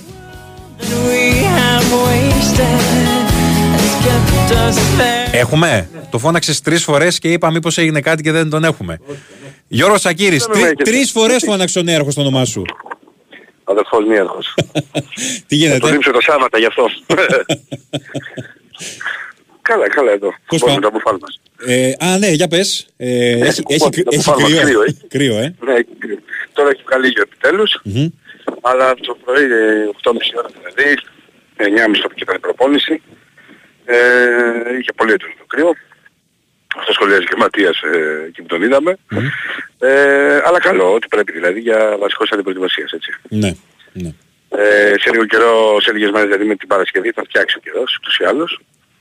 Ε, θα φτάσει και τους 22 βαθμούς και θα είναι πιο normal, η αλήθεια είναι. Ε, αλλά είναι μια χαρά για τη δουλειά. Μια δουλειά που εντάξει είναι και πιο πολύ πρόγραμμα αποθεραπείας και αποκατάστασης όπως αντιλαμβάνεσαι λόγω του φιλικού χθες, για όσους που αγωνίστηκαν περισσότερο. Και ασκήσεις φυσικής κατάστασης και δύναμης για τους ε, υπόλοιπους διεθνείς και όσους δεν είχαν τον ίδιο χρόνο συμμετοχής στο φιλικό. Ατομικό έκανε και έντονο ο Σέρχιο Αραούχο και εντάξει νομίζω ότι περιμένουμε την απογευματινή για να δούμε λίγο περισσότερο μπάλα να το πω έτσι. ναι.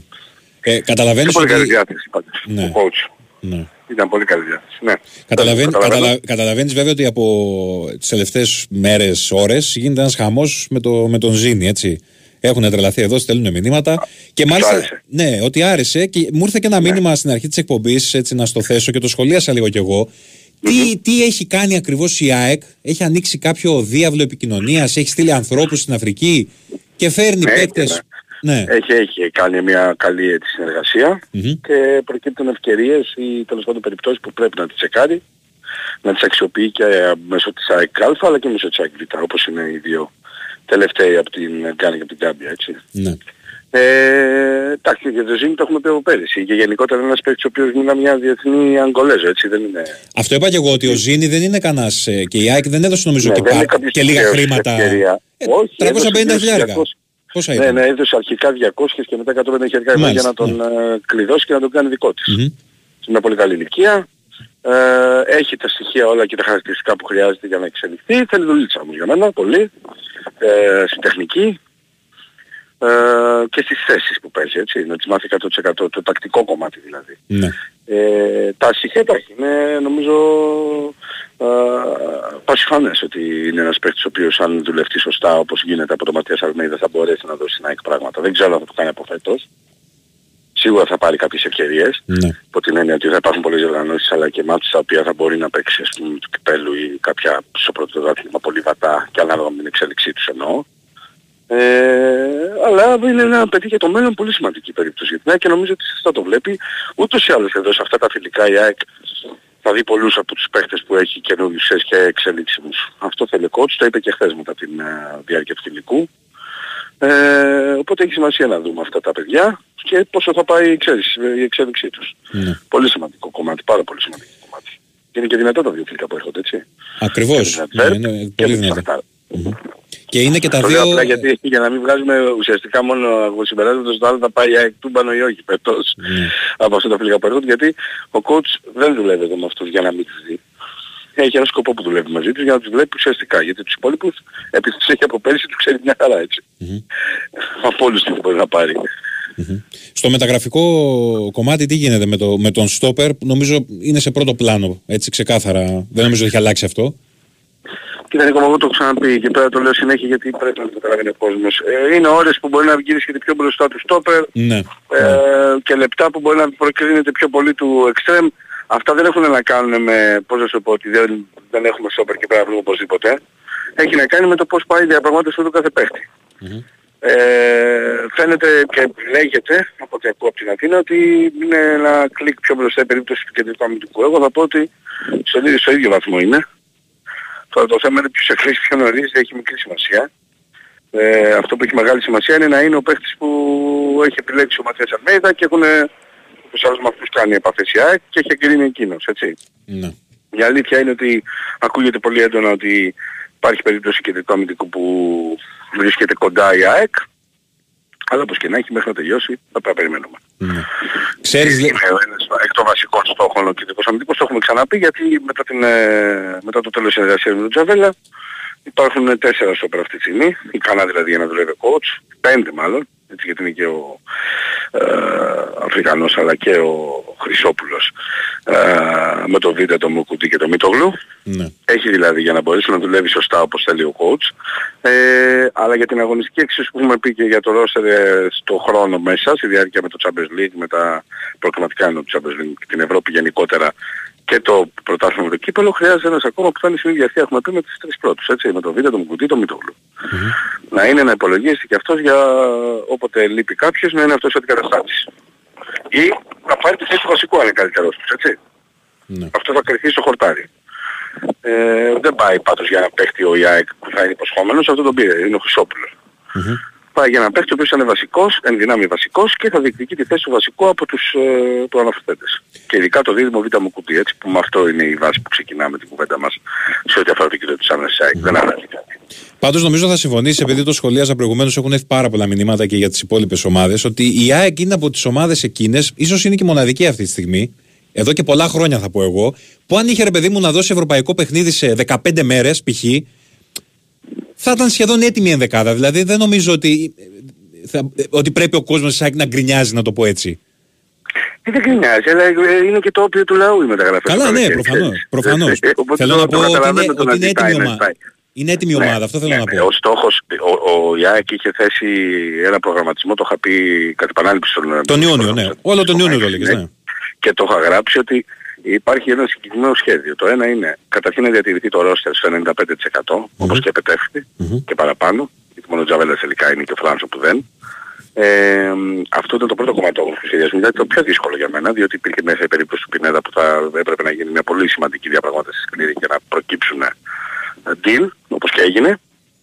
Και το δεύτερο, η- η- το δεύτερο πλάνο, το δεύτερο σχέδιο προγραμματισμού σαν θες, το δεύτερο κομμάτι είναι οι προσθήκες, οι πρώτες υπο- ουσιαστικά άμεσες προσθήκες που έχει να κάνει με τον πλέον κεντρικό αμυντικό και τον ακραίο, τον winger που λέμε έτσι, τον, εν- που θα πέσει στα φτερά της επίθεσης, δεν βάζω στην εξής τον πάλμα σε αυτό το κομμάτι.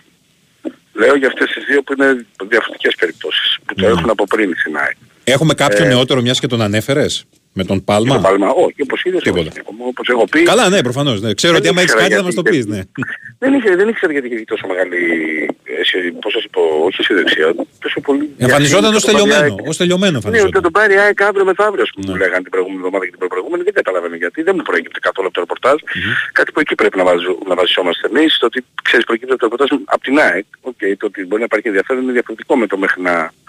Και παράλληλα το γεγονός ότι πολύ εύλογα ψάχνει ο Άρης ομάδα για να, σε εξωτερικό για να πάρει περισσότερα λεφτά και αυτό το ακούω πάρα, πάρα πολύ normal, έτσι. Ο Πάλμα θα μας απασχολήσει, φαντάζομαι, αν δεν βρίσκει ομάδα με το Άρη στο εξωτερικό για να τον δώσει, όσο περνάει ο καιρός θα την απασχολήσει την ΑΕΚ. Αλλά δεν είναι αυτό που λέμε όπως έλεγα για τα προηγούμενα άμεση ανάγκη. Η άμεση ανάγκη έχει να κάνει, είπαμε ποιες θέσεις. Και αυτό είναι το δεύτερο κομμάτι του σχεδιασμού. Το τρίτο είναι, δεν, δεν- μπο- μπορεί να, να έχει φόρ μέσα, ε, έναν ακόμα και ε, επιθετικό δηλαδή, πλην του Λιβάη Γκαρσία που υπάρχει σίγουρα του Φανφέρ. Τώρα εγώ που θα υπολογίζεται από τέλη Αυγούστου Σεπτέμβριο τέλος πάντων ε, και για πισωματικό και για κορυφή αν και εφόσον να καταστεί αυτό αναγκαίο όπως πέρυσι για παράδειγμα σε κάποια μάτς. Ε, και δεν αποκλείεται μετά τον Αύγουστο και αφού έχουν παιχθεί και το πρώτο από το μάτς της προγραμματικής φάσης να εξεταστεί. Αλλά πάνω σε αυτό που είπε, ε, του φόρενο έτσι. Πάνω σε αυτό που είπε συμφωνώ σε απόλυτο βαθμό είναι το α και το ω για μένα για την ΑΕΚ. Αυτό έλεγα το τέλος της προηγούμενης ε, σεζόν που η ΑΕΚ κατέκτησε τον τάβλο όταν μου έλεγες πάρε το έγγραφο αυτό και υπέγραψε το ότι δεν θα αλλάξει ούτε έναν παίχτη από το ρόστα της ΑΕΚ αλλά δεν θα φύγει για κανένας, το υπέγραφα με κλειστά μάτια. Ναι. Ε, αυτό έγινε και περιμένω, περιμένουμε απλά αυτή η ομοιογένεια, γιατί γι' αυτό το κάνει η ΑΕΚ, έτσι, να τη βοηθήσει και στα πραγματικά του Champions League. Με Όντως δε- δεν μπορεί να έχει τόσο γκρίνια στον κόσμος, γιατί έμεινε η ομάδα, είναι η ίδια, καταλαβαίνει, νομίζω ότι τους άρεσε πολύ πέρυσι άλλωστε η ομάδα, ε, με τον ίδιο προπονητή, ξέρουν όλοι τι πρέπει να κάνουν, είναι πολύ σημαντικό γεγονός αυτό, και πας σε δύο μάτς προγραμματικής φάσης του Champions League όταν θα έρθει η ώρα, ε, απόλυτα έτοιμος σε επίπεδο, ξαναλέω, ομοιογένειας και συνοχής, έτσι. Είναι πάρα πολύ σημαντικό για τα προγραμματικά αυτό. Και πάρα πολύ μεγάλο σύγχυμα το οποίο κέρδισε η ΑΕΚ. Και μπράβο στους ανθρώπους που το κατάφεραν. Το επόμενο θα το δούμε. εντάξει, Στην πορεία. Γι' αυτό και δεν πρέπει να νοιάζει κανείς και εγώ αυτό θεωρώ. Γιατί ε, κακά τα ψέματα έχει πολύ πολύ σημαντικό χρόνο να αξιοποιήσει η ΑΕΚ σε Ναι, επιλογές αυτό- και αυτό δεν πρέπει θα- να βιαστεί. Και νομίζω ότι καταλαβαίνουν και οι άνθρωποι της ΑΕΚ ότι με δεδομένο ότι υπάρχει αρκετός χρόνος ε, πρέπει να τα σκεφτούν πολύ καλά γιατί αν μιλάμε για δύο-τρεις μεταγραφές Ξέρεις, πρέπει Ναι, να μα το... γι' αυτό μιλάμε, δύο ναι, αυτό σημεία ακριβώς. μιλάμε Πρέπει να και το βλέπουμε. ψάξουν πολύ καλά. Δεν θα κάνουν 10 και κάποια μπορεί να μην σου βγει. Θες δύο-τρεις Ακριβώς και, και έχεις και, το χρόνο. επιπρόσθετα, Νίκο μου, είναι, μι- μιλάμε για περιπτώσεις που όσο περνάει το καλοκαίρι και ειδικά ο Ιούλιος που είναι ο μήνας που ψάχνονται όλοι για τα πιο καλά δυνατά πρωταθλήματα. Σκάνε προσφορές. Όσο, ε, βέβαια, κάνε προσδόσεις και κάνει και τεράστιες ευκαιρίες. Η ΑΕΚ Προφανώς, δεν είναι το, προφανώς. το, το καλοκαίρι, το, το λέω καιρό τώρα. Δεν είναι όπως πέρυσι που ήταν μια ομάδα μυς- μυστήριο, ερωτηματικό για έναν, ε, για πρόπτικη, για έναν παίχτη. Είναι μια ομάδα που ελκύει τώρα την περίπτωση του ποδοσφαιριστή, διότι έχει προοπτική του Champions League, το νέο γήπεδο και double πίσω της. Είναι πολύ διαφορετικό δεδομένο αυτό το καλοκαιριού. Οπότε όλοι και καλύτερα θα είναι οι ευκαιρίες που θα τους παρουσιάζει της ΑΕΚ. Γι' αυτό και λέω ότι μπορεί να ακουστούν για πολλά ονόματα μέχρι μεθαύριο που λέω λόγος, αντί μεθαύριο. Άσχετα που στην ΑΕΚ έχουν υποβάλει στα γάνα και δεν βγαίνουν και δεν προκύπτουν οι επαφές. Το θέμα είναι ότι σε 10 μέρες μπορεί να σκάσει μια περίπτωση η οποία δεν, δεν- δεν θα βλέπει να το πω έτσι λαϊκά τους υπόλοιπους και να αναγκάσει την ΑΕΚ να ασχοληθεί με αυτή. Ε, Αυτό πρέπει να κάνει η ΑΕΚ για μένα. Να το αξιοποιήσει αυτό το χρόνο που έχει διαθέσιμο για να βρει την καλύτερη δυνατή λύση. Γιατί θα μιλάμε για ένα παίχτη που θα έρθει, θα δουλέψει και θα μπει κατευθείαν. Δεν είναι ότι θα, θα αλλάξει το 80% του ρόστα σου ή της εντεκάδας σου για να προβληματιστείς πότε θα γίνει η προσαρμογή των νέων. Την εντεκάδα σου έχεις έτοιμη τη 15 εγώ θα πω και δεν βλέπεις και βάζεις τα υπόλοιπα κομμάτια του παζλ. Για τα πραγματικά λέω 15 έτσι, γιατί 20, Ναι, ναι, ναι, ναι. 20 εκεί έτοιμη η ΑΕΚ, η αλήθεια είναι. Και ε, κάτι τελευταίο για Μοχαμάντι έχουμε κάτι; Θέλω να πω. Έχει μια χαρά προπονήθηκε το παιδί σήμερα. Ωραία, εντάξει. Είναι χαλαρότερο πρόγραμμα από τους υπόλοιπους γιατί αγωνίστηκε σε μεγαλύτερο Τον διάστημα. θεωρούμε σίγουρο στο ρόστερ για τη νέα σεζόν. Αυτό βασικά ρωτάω. στο ποδόσφαιρο και στα μεταγραφικά Δεν- δεν θέλεις τίποτα, κανέναν ναι. και τίποτα σίγουρο. Ούτε για τον Λιβάη Γκαρσία μπορώ να σου πω εγώ ότι είμαι σίγουρος, ούτε για κανέναν. Είναι το θέμα τι προσφορά μπορεί να έρθει και τι, ποια, ποια περίπτωση θα προ- παρουσιαστεί σαν backup κιόλας, έτσι. Ναι. Μην το ξεχνάμε αυτό, διότι ε, παίζουν όλα ρόλο. Αν ε, είναι να δοθεί ο Μοχαμάτι και να, ο Τσακίρης, άστο Μοχαμάτι, γιατί θα νομίζουν ότι το εννοώ. Ε, ένα, οποιοδήποτε παίχτης στο ρόστερ. Για να έρθει και καλύτερο ρόστερ, δεν είναι το ότι θα προχωρήσει η ΑΕΚ. Δεν, δεν υπάρχει περίπτωση να το σκεφτεί, ας πούμε. Αλλά είναι όμως η προσφορά, επαναλαμβάνω, αυτή που θα καλύπτει τους κυτρινόμαυρους. Ε, καλά, ναι. Ε, γιατί διαφορετικά δεν παίρνει στη διαδικασία η ΑΕΚ. Ωραία, Γιώργο, ευχαριστώ πολύ. Να είσαι Κουμπό, καλά, Νικό κουμπός μου. σου και να μην κρυώσεις. Εντάξει, μια χαρά είμαστε. Να σε καλά. Ακούσαμε και τον Γιώργο Τσακύρη ε, από την Ολλανδία που προετοιμάζεται η ΑΕΚ. Και με Γιώργο Τσακύρη κλείσαμε. Νέαρχο Κεραζόπουλος ήδη με χαιρετάει. Νίκος Δράλης στο μικρόφωνο από τις 12 παρεούλα. Θα τα πούμε και αύριο την ίδια ώρα. Πάλι μαζί, κύριε Νέαρχε. μαζί. Όλες τις μέρες. Νέαρχος Κυριαζόπουλο στη ρύθμιση του ήχου και τις μουσικές επιλογές. Κωνσταντίνα Πανούτσου στην αρχισυνταξία της εκπομπής. βοήθησε λίγο και ο Γιώργος Πετρίδης. Ευχαριστώ πολύ ε, και όλους εσάς για την ε, συμμετοχή εδώ με τα μηνύματά σας. Θα τα πούμε αύριο στις 12 το μεσημέρι. Ακολουθεί δελτίο αθλητικών ειδήσεων και Μιχάλης Τσόχος. Μόλις μπήκε δυναμικός από την ε, υπέροχη ατμόσφαιρα που έχει έξω. 50 βαθμούς πρέπει να έχει έξω. Ε, για εκπομπούλα. Αυτά. Καλό μεσημέρι. Για χαρά.